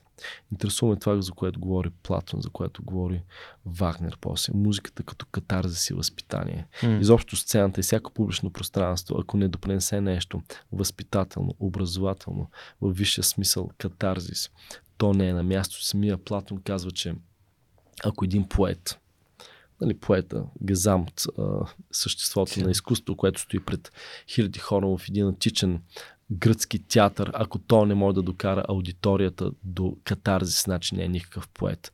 Изобщо целите на изкуството са в, в, в върха на трансформацията на човешката душа. Това ме интересува. Велико. А и последния въпрос е а защо не се получава разминаване, когато втори диригент дирижира хор, докато основният диригент дирижира оркестър? Да, ами той е като пилот и копилот. Има самолети с няколко пилота, а, има произведения още 19 век. Реквиема на Берлиоз е бил изпълнен с общо 5 диригента, един централен диригент на сцената и 4 ко-диригенти. А изобщо, когато има един център и около него се прави целият синхрон, това е възможно. Но ако всичките са центрове, това е съвършено невъзможно. Когато имаме mm-hmm. централни диригенти, периферни диригенти, като пилоти, ко-пилоти, ам, това е възможно, но винаги единият трябва в дадения момент да бъде обявен за абсолютен център. Тогава, тогава е възможно в биографията на Уил Смит има страхотна реплика, която много, много ми помага напоследък да взимам решения. И то е а, въпрос по-скоро who's in charge? И кой води? Кой води? Да. А, т- така разбирам центъра. Нали? Този, който да. води, този, когато следва Един другите. Един пълната отговорност за даден момент. След това може да се премести този да, център, да. но в този момент този, този управлява и никой друг. Страхотно. А следващия въпрос е от... А, да, само да кажа, че Yotpo са софтуер за сервис компания, която имат страхотен офис в София. От години наред ни помагат и много бих се радвал, ако някой от нашите слушатели и зрители има интерес към това да бъдат част от продуктова компания, която е позиционира в София и работи с пазарни а, гиганти като IKEA, Patagonia, GoPro и така нататък. Продуктът се създава в София и може да бъдете част от него. А, това е продукт за SMS маркетинг. Следващия въпрос е от нашите приятели от Superhosting. Каква е функцията на вебсайта на фундация към Джалов? Функцията му е определено сигурно голяма и значителна, но аз не съм в това пространство. Mm. там има много ценни неща. Всеки, който желая, разбира се, може да посети този сайт, но аз стоя настрани от това нещо, защото не се чувствам там сигурен, не се чувствам уверен, не съм специалист в това нещо, просто го виждам като една врата към нас и към нашите дейности. Да, това исках да разбера какъв е смисъл, който влагаш в сайта. Влагате в сайта, извинявам се. Да. Една, една, една, една, една информационна врата. Mm-hmm. Благодаря. Супер хостинг пък са мястото, където в България може да си вземете хостинг, домейн и каквато и да е информация във връзка с създаването на собствен сайт или врата към това, което вие правите или това, което е важно за вас. И а, те също от много време подкрепят подкаста, за което съм им безкрайно признателен. А, следващия въпрос от нашите домакини, разбира се, от Аула, как Местро към Джалов подобря своите професионални умения. Не, трябва да се уча всяка седмица. Ние сме отдавна дипломирани, но както един сериозен лекар, той трябва да си актуализира mm. знанията всеки сезон. Задължително, ако иска да е на върха на медицината. Също е и при нас. Аз уча постоянно нови неща, за които не съм подозирал. Аз съм принуден да го правя, иначе ще се сблъскам с основния си страх и с основното, което не мога да понасям в себе си посредствеността. Така че аз съм принуден да се развивам, за да мога да се понасям. Страхотен отговор, супер много благодаря. А, знаете, че са платформа софтуерни обучения. Ако искате да развиете своите професионални умения, да ги актуализирате с а, софтуер, който би ви бил полезен във вашата работа, може да разгледате сайта им, да се регистрирате с 20 безплатни урока от софтуер по избор и да спестите време и усилия. И тук сега отиваме към книгите. А, записах си Закони на доброто а, от Петър Дънов. А, има ли книги, които бихте препоръчали, бихте казали, че са променили живота ви към по-добро. Аз събирам на едно място всички книги, които някога са били препоръчани в подкаста и затова винаги питам моите гости. Благодаря. От класическата литература има, има, има безброй неща, изклю, изключителни, които, които просто са ми променяли mm. живота. А, освен на Заратустра, на Ницше, м- Чехов, mm сега от книгите... Разказите на Чехов. Или като цяло творчеството на Чехов. Целият Чехов е, е, е просто сразяващ. Но дали да вземем един малък разказ, един ам, Шинел на Гогол, например. Това са неща, които тогава, когато съм ги чел като ученик, също са ме, са ме формирали в този психологизъм, който после ми е помагал в работата ми с, с руската музика изключително много. Все пак трябва да кажа, че моят основният акцент в репертуара ми е немски и руски репертуар. Наистина това са най-големите композиционни школи на планетата. Това е истината. А, наскоро излезе една изключителна книга от, от Soft Press а, за Леонардо. Изключително издание. Вътре видях неща, които до сега не бях виждал и, се запознах с информации, които до сега не познавах. Биографията на Давинчи? За биографията на Давинчи ли говорим? Не просто, не просто биография. Вътре много сериозна обзорна книга Леонардо на Soft Press mm-hmm. с а, нови за мен рисунки, а, както негови художествени неща, както такива свързани с изследването на човешкото тяло, така и негови инженерни проекти. Да, това е. Да, това е на Лотър Айзексън. Той е много известен биографичен писател. А, автори на биографите, естествено, на Стив Джобс. Да, да. О, страхотно. Супер. Да, добре. да, тази книга за Стив Джобс, разбира се. Тази книга също имам, да.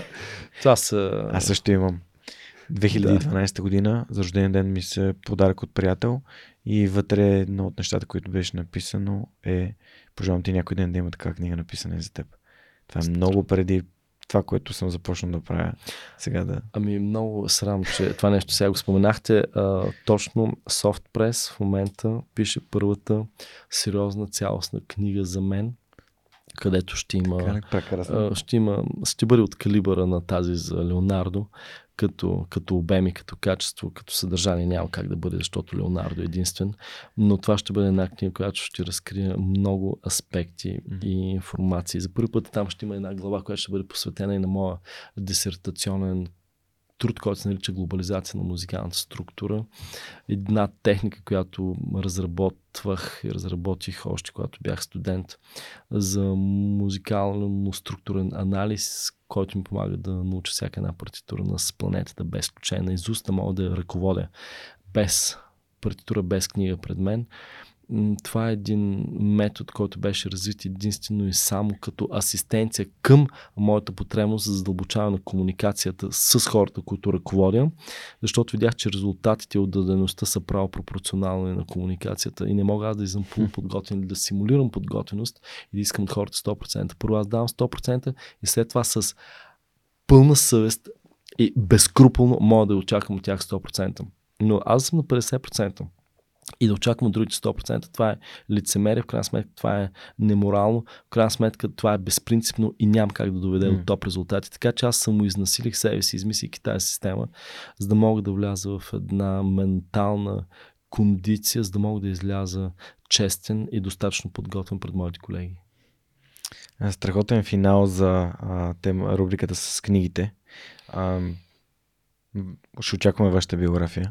Кога? Да, ще излезе през 2024 година пролетта. Прекрасно, значи имаме една година да чакаме с нетърпение да изслушаме Мога този да епизод. специално да я презентираме. А, ще, ще може да организираме нещо с удоволствие. Страхотно. Ами благодаря за страхотните препоръки на книги. Ам, да Винчи е в библиотеката вкъщи, така че трябва да, да, да се захвана да я чета. Аз искам да направя един специален подарък. Споменахте битката при, при Сливницата. Става въпрос за войната на капитаните срещу генералите. А, авторът Цончо Родев, който е създател и на тази книга, е създател на една друга, която в момента преиздаваме. Казва се Изпитание. Това е исторически роман във връзка именно с събитията, свързани с а, битката при Сливница и не само. А, той има този сборник с разкази, буквално 12 разказа и новели по истински случаи за достоинството на българина. Вярвам, че а, ще ви хареса, тъй като всеки разказ е отделен, но показва наистина достоинството, ценностите и тези истински ам, родолюбиви и човеколюбиви хора, които не престъпват а, и не трябва да правят избори. Така че се надявам да я прочетете с удоволствие. Заповядайте. Много благодаря. Няма търпение да отворя тази. Преиздадохме книгата, защото 94-та година беше последното издание. Ние си казахме с Георги Станоев, създателен Петка Мърън, безплатните бягания. Усещам, че това много ще ме докосне. Много ми харесва как, как на хората от хората, на които не им се налага да правят избори. Това наистина, това наистина е страхотно. Всъщност народа, тази моя нали, велика теза за липсата на избор, свобода и така нататък, всъщност народа има една поговорка за неволята. Че неволята е най-големият учител. Така са преразпитавани е. мъже, жени, в домашни, военни, във всякакви ситуации. Изобщо неволята е феноменално нещо. Даже имаше пак от реална българска история, как една жена остава вдовица с 6 деца mm. в 19 век. А, три от тези 6 деца после стават милионери. В Великото българско възраждане а, тази жена, принудена от неволята да ги научи на ултра прагматично, само явно е майка, която е вложила и много любов и много вяра в тия деца. Те после стават титани. Mm. Тия деца стават титани при най-трудните условия. Изобщо неволята е нещо велико. Даже човек да си самопричини трудни условия, ако няма, да си ги създаде сам. И тези деца са, може би те са заложили в себе си една безизборност и вътре в себе си те са казали, ние можем, ние ще го направим. Дори само заради нашата майка, заради нашия баща, който е убит. А, тия деца не са дискутирали със себе си дали се стараят. А, разказала ми е баба ми, това е в нашия род, те са били 9 деца, но, но семейството има само един чифт обувки. Mm-hmm. Това не е легенда, това не е виц. Те се редуват и сменят обувките, за да отидат mm. на църква в неделя. Семейство с един чифт обувки уникално. М- между другото, родом, Ацончо Родов е от град Провадия, който е доста близо до Търговище. Да, Провадия, така, бил че, съм. А, да, и а, само да кажа за хората, които ми писаха, къде може да намерим тази книга. Тази книга а, и сме направили собствен сайт, който се казва rodevbooks.com, където ще я разпространяваме, в последствие ще разпространяваме и прекрасната книга Изпитани, когато, бъдат, а, когато излезе от, а, от издателството. А, не се разпространява по книжарниците тиражът е символичен. От хиляда книги сме подарили над 100 за българските библиотеки, защото ние вярваме в това, че тази книга трябва да се чете и препрочита. Това е мисията. Ще се радвам да я надпиша след малко. А, и нещо тук да прехвърлим разговора към другия свръхчовек, за който вече няколко пъти стана дума, именно учител Тео. Теодосия Теодосиев, епизод 184 на подкаста. Днес сме в 344 епизод, така има ни четвърки в този разговор. А Теодоси каза, и това е епизода, заглавието му, че за да успее човек му трябва необходим минимум от неблагоприятни условия. Да. така че се връщаме отново към него. И сега, насочвайки се към финал, искам да попитам за нещо, което така мои източници ми казаха, че предстои нещо свързано с лидерството. Да. И все пак ролята на диригента от нали, има професии, в които се изисква лидерство. Капитана е избран лидер, но диригента е а, това му е неговата професия. Да бъде лидер. Да бъде лидер на копилоти и да бъде лидер на е, изпълнителите, които сами по себе си са свърхпрофесионалисти в това, което правят. Абсолютно. Така че, а, какво научил Местро Камджалов от най-лидерската, може да се каже, професия. Диригент. Да, това е една безпредседентна дейност. Нещо, което даже не знам професия ли, но това е, това е безпредседентно и с моите професори е, в много държави сме обсъждали за това какво що е диригент и какво всъщност прави диригента и кой всъщност е успешен диригент. Никой до сега не е успял да даде точното определение. Самите диригенти професори обърни казаха ние още не знаем какво е това. А, да, ще имаме семинар на 7 юни по лидерство и комуникация. То ще се проведе в Гранд Хотел София, но записване всеки може да се запише предварително. Би трябвало на нашия сайт да има информация, както и сложим в инфото към епизода. Да, да, моля, това ще е нещо, което ще се случи за първи път в този си формат в България. Истината е, че симфоничният оркестър е един а, безпредседентен апарат, който изисква комуникация в толкова много направления, в толкова много пласта и обработване на толкова много информация за единица време, която е без налог в никоя друга човешка дейност на планетата. Това ще бъде показано, прожектирано, обяснено, написано, калкулирано. Това, което го казвам, не е теза, това е факт. Там има неща, които от десетилетия се говорят на различни курсове и семинари на цялата планета. Самия Зуби Мета беше дълбоко инволвиран в подобни образователни проекти. Но курса, който ние ще направим, категорично ще добави нови аспекти, ще разкрие нови хоризонти пред всеки един, не просто лидер, а пред пред всеки един човек. Сега не правя никаква реклама на курса. Такъв, такива курсове вече са правени. Аз самия преподавам и в Софийски университет. Имал съм курсове в Италия, в Америка, бил съм в Харвард, в включително в Сингапур. Така че на различни континенти съм имал опит в комуникацията на аспекти на това нещо. И който може да си го позволи този курс не може да си го позволи всеки. Това е истината, който може да си го позволи, нека да заповяда.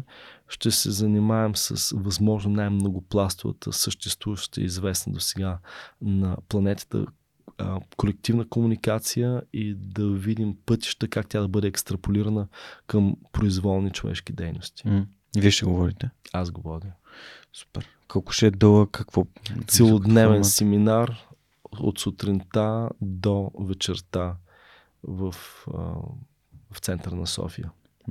Добре, а, относно, пак в подготвяйки се за днешния разговор, а, чух нещо много важно, за което може би не съм си давал сметка, че музикантите като такива, като професионалисти, нали, те самите имат его а, и че най-добрите, а, че те самите избират диригента, който да, нали, да, да им стане шеф. Да им стане шеф.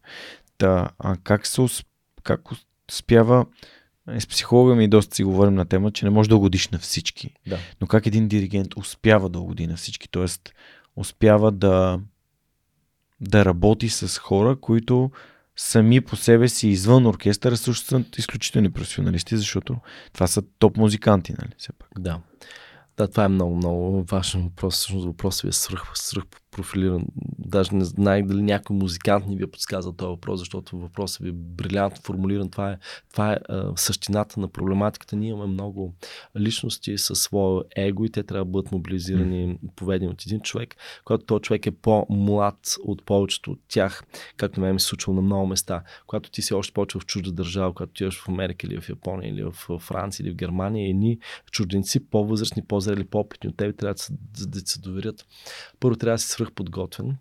Хората трябва свръх много да вярваш в себе си, което означава да имаш една вътрешна плътност. Хората подсъзнателно си влияят от тази вътрешна плътност и я следват. Ако аз отвътре съм рехав, няма никой да ме следва.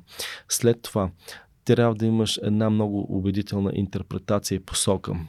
Да имаш способността да направиш така реченото обединяване на усещането. Имах един преподавател, който го формулира това нещо гениално. Не да го ги обединиш просто на тема мислене или ритъм, обединяване на усещането.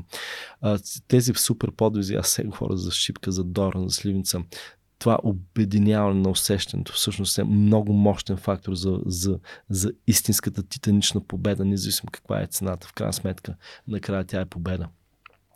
За да обединиш усещането, трябва да имаш едно много голямо сърце. За да си в хиперподготовка, трябва да имаш един изключителен ум, а за да може да поведеш много по-опитни от тебе, трябва самият ти да имаш все пак достатъчно опит. Комбинацията от тия неща е задължителна, за да може човек да има някакъв шанс за успех. И все пак да кажа, че има едно неписано правило, което съм го чувал за една битка между лидера и колектива, между колектива и лидера, респективно между диригента и оркестъра. И тази битка или се печели, или се губи за винаги през първите 30 секунди. И ако аз не мога да върхлетя с цялата си плътност, с цялата си подготвеност и с цялата си убеденост, с цялата си човечност, с цялата си хуманност, също време в тия първи 30 секунди, после никоя вербализация няма да ти помогне. Просто защото хората са свръхсложни същества, егото е свръх голямо, хората са дълбоко неудовлетворени всъщност, дълбоко нещастни всъщност, колкото да са успешни, са добри.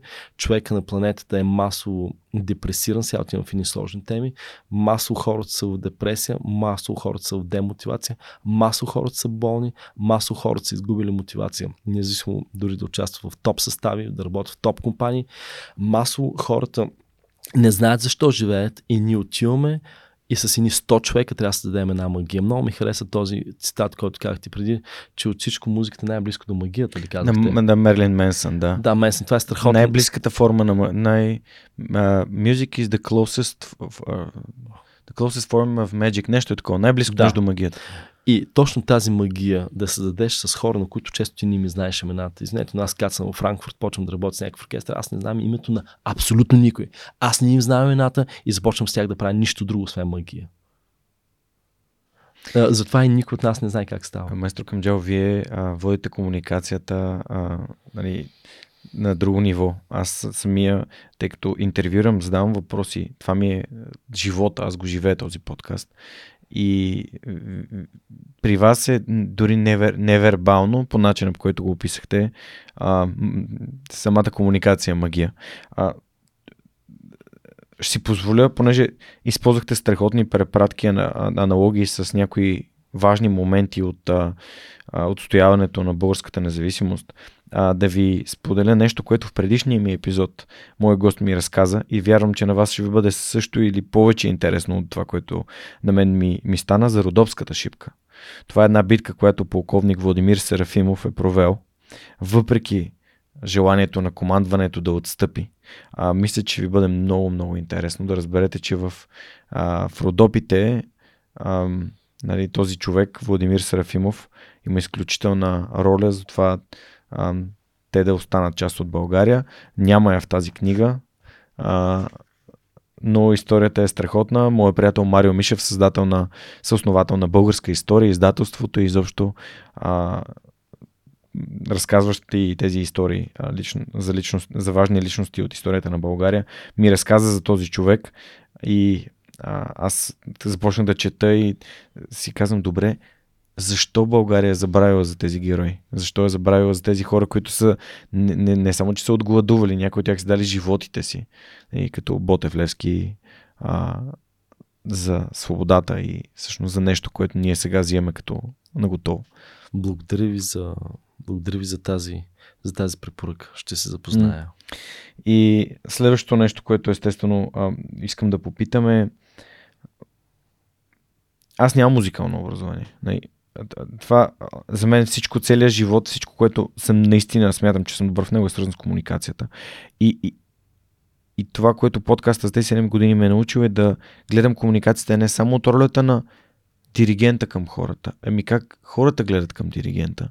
И слушайки предишни ваши а, участия, точно това ми направи много силно впечатление, че а, ти можеш да получаваш напътствията и воденето на диригент, но да ги спазваш. И затова исках да задам този въпрос, тъй като вие носите ултимативната отговорност за това какъв е крайният продукт. Ще ви кажа. Ако някой не ги спазва, напуска моментално. Освобождавам го. Това е абсолютно недопустимо. И затова, ако едно общество или един, един парламент работи с една такава взискателност, където mm. никой не може да прави нещо друго, когато тръгнем да изпълняваме една симфония, тя се изпълнява от всички 100 човека в една и съща динамика, в едно и също темпо, примерно 112, с един и същ стил, а с една и съща артикулация. Ако някой не изпълнява което да било от тези, смята за абсолютно непрофесионално, за абсолютно недопустимо, за противоконституционно в музиката, за дилетантско и то човек просто трябва да бъде махнат от състава, защото това е принцип, където а, един човек може да направи лавината и да събори всички останали. Mm-hmm. Нас ни интересуват а, 99 супер музиканти, ако един им пречи. Който пречи, напуска състава. Тук ние нямаме морал тук, да, тук всъщност чисто, това са чисто обективните критерии, които хората са съгласили да спазват, когато са част от такъв състав. Да, това е много отговорно но трябва да могат и да имат техническия капацитет да го да. спазват. Ако няма технически а, капацитет, те напускат. А как имат психическия капацитет да го спазват? Не всички имат а, психически капацитет, много хора не успяват или просто съставите са посредствени. Истината, че съставите са посредствени, в момента говорим за топ съставите. Ако някой не може да го спазва това нещо Берлинска филхармония, те ще намерят начин да го освободят. Но ние сме свикнали да работим с компромиси, както в началото казахме, че mm. оркестрите ни са компромисни, точно както и тротуарите и улиците. А, но това е зона, в която компромис е станало правило. Но в истинския... Аз затова и се давах моят генезис оркестър, защото не исках а, компромиси.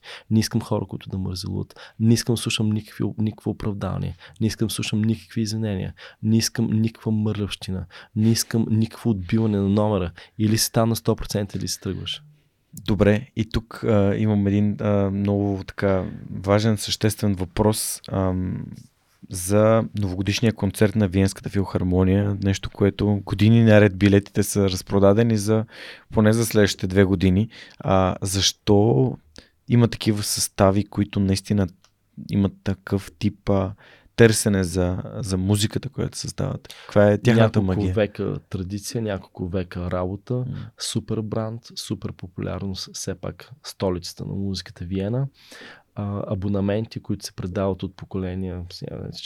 Има пра-пра бабата на внуците, има абонаменти, които 18 век, 19 век не са прекъсвани. Така че там място на 6 ред, второ място е от тези, коя си бабата на внучето и те така ще ги държат още векове напред. Това е престиж ти да имаш, да си част от институцията на Виенска филхармония. А, така ти си една малка тухла в, в, в едно голямо културно явление.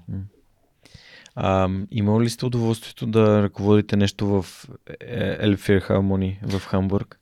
Да, между другото, бил съм в Елфир Хармони в Хамбург, там получих най-голямото европейско отличие за звукозапис в категория запис на 20-21 век. Да, точно ехо класациите се провеждат в Елп Филхармонии. Там за първи път българи спечелиха това това чудо бяхме с изключителните гликаген на Любен Димитров. Освен това, преди малко говорихме в Виена, за Виена. Да, бил съм и в Музик Ферайн в Виена, в Берлинска филхармония съм дирижирал. А, така че тези сцени са изключителни. България няма такива сцени и трябва да се направят някакви хиперусилия надявам се до 2050 година България да има адекватна зала. А, нали, аз имам един грях, че съм живял в Хамбург и не съм отишъл в Елп Филхармония, което е а, Елпската филхармония. Това е една чисто нова сграда, която струва много, много, много пари. Се намира буквално на пристанището в Хамбург, а, град, който аз обожавам и изключително ми харесва и, и дори ми липсва от време на време, но знам, че съм се върнал тук да правя нещо а, за хората, които наистина имат нужда от него и вярвам, че нашия разговор ам, успяхме да дадем вашата гледна точка към, към успеха, към а, колко е важно да изгладуваш мечтите си, колко е важно да не правиш избори, което значи да знаеш много ясно на къде отиваш. Аз обичам да използвам един, една препратка към една книга съвременна на Саймон Синек, Безкрайната игра. За мен подкаста е Безкрайната игра. Аз не правя избор дали да го правя.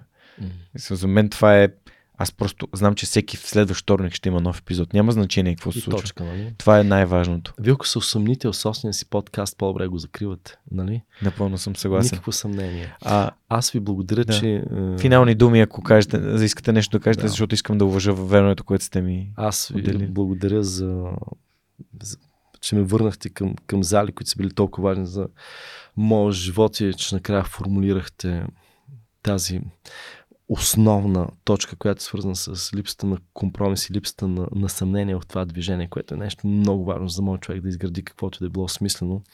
На финала, ако позволите, понеже много хора после могат да се свързват с вас, да ви задават а, въпроси къде, какво може да направим. Ако може да ми позволите накрая да обобщя няколко събития, на които хората могат наживо да видят част от нещата, за които си говорихме. Ще бъде удоволствие. С вас.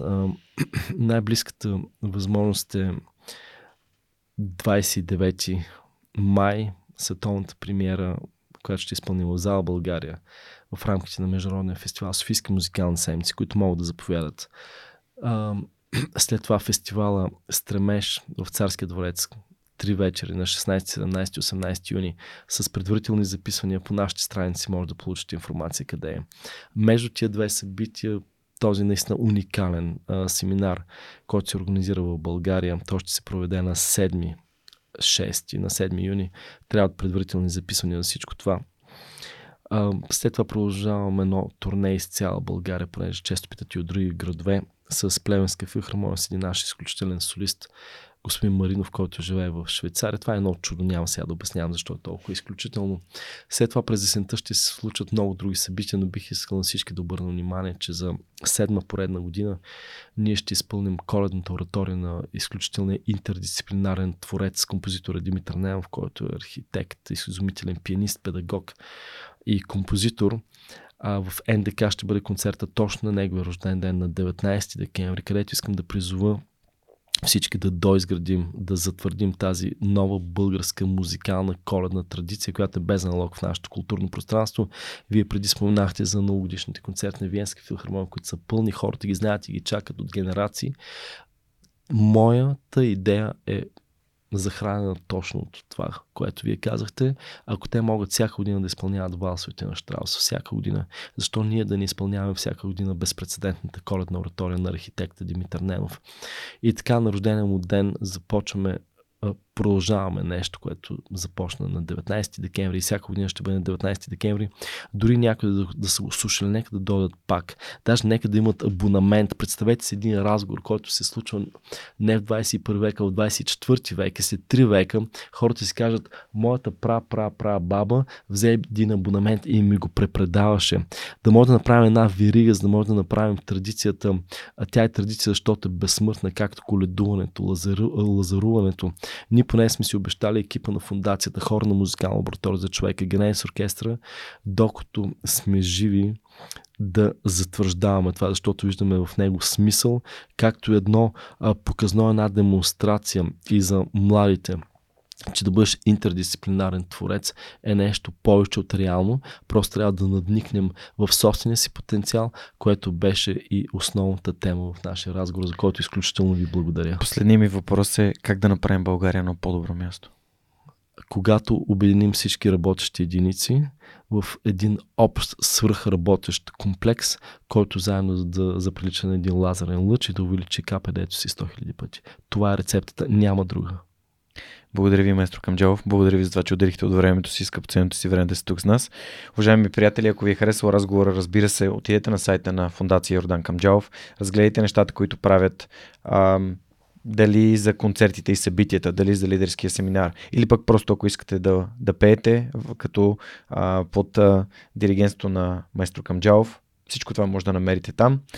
Надявам се, че този епизод ви е харесал. Ако е така, отидете в YouTube, изпратете ни един коментар. Кажете ни какво сте си взели за вас и какво сте научили от днешния разговор. Знаете как може да ни подкрепите. Последвайте Свърхчовека с Георги Ненов, разпространете това съдържание или пък просто отидете на сайта ни и на бутона подкрепи ни, станете част от обществото на Свърхчовека. Тези хора, които правят всичко това, което ние правим тук, възможно. Благодаря ви, че бяхте с нас и знаете, следващата седмица отново във вторник в любимата ви платформа за слушане и гледане на подкасти Свърхчовекът с Георги Ненов ще разказва още истории, които вдъхновяват.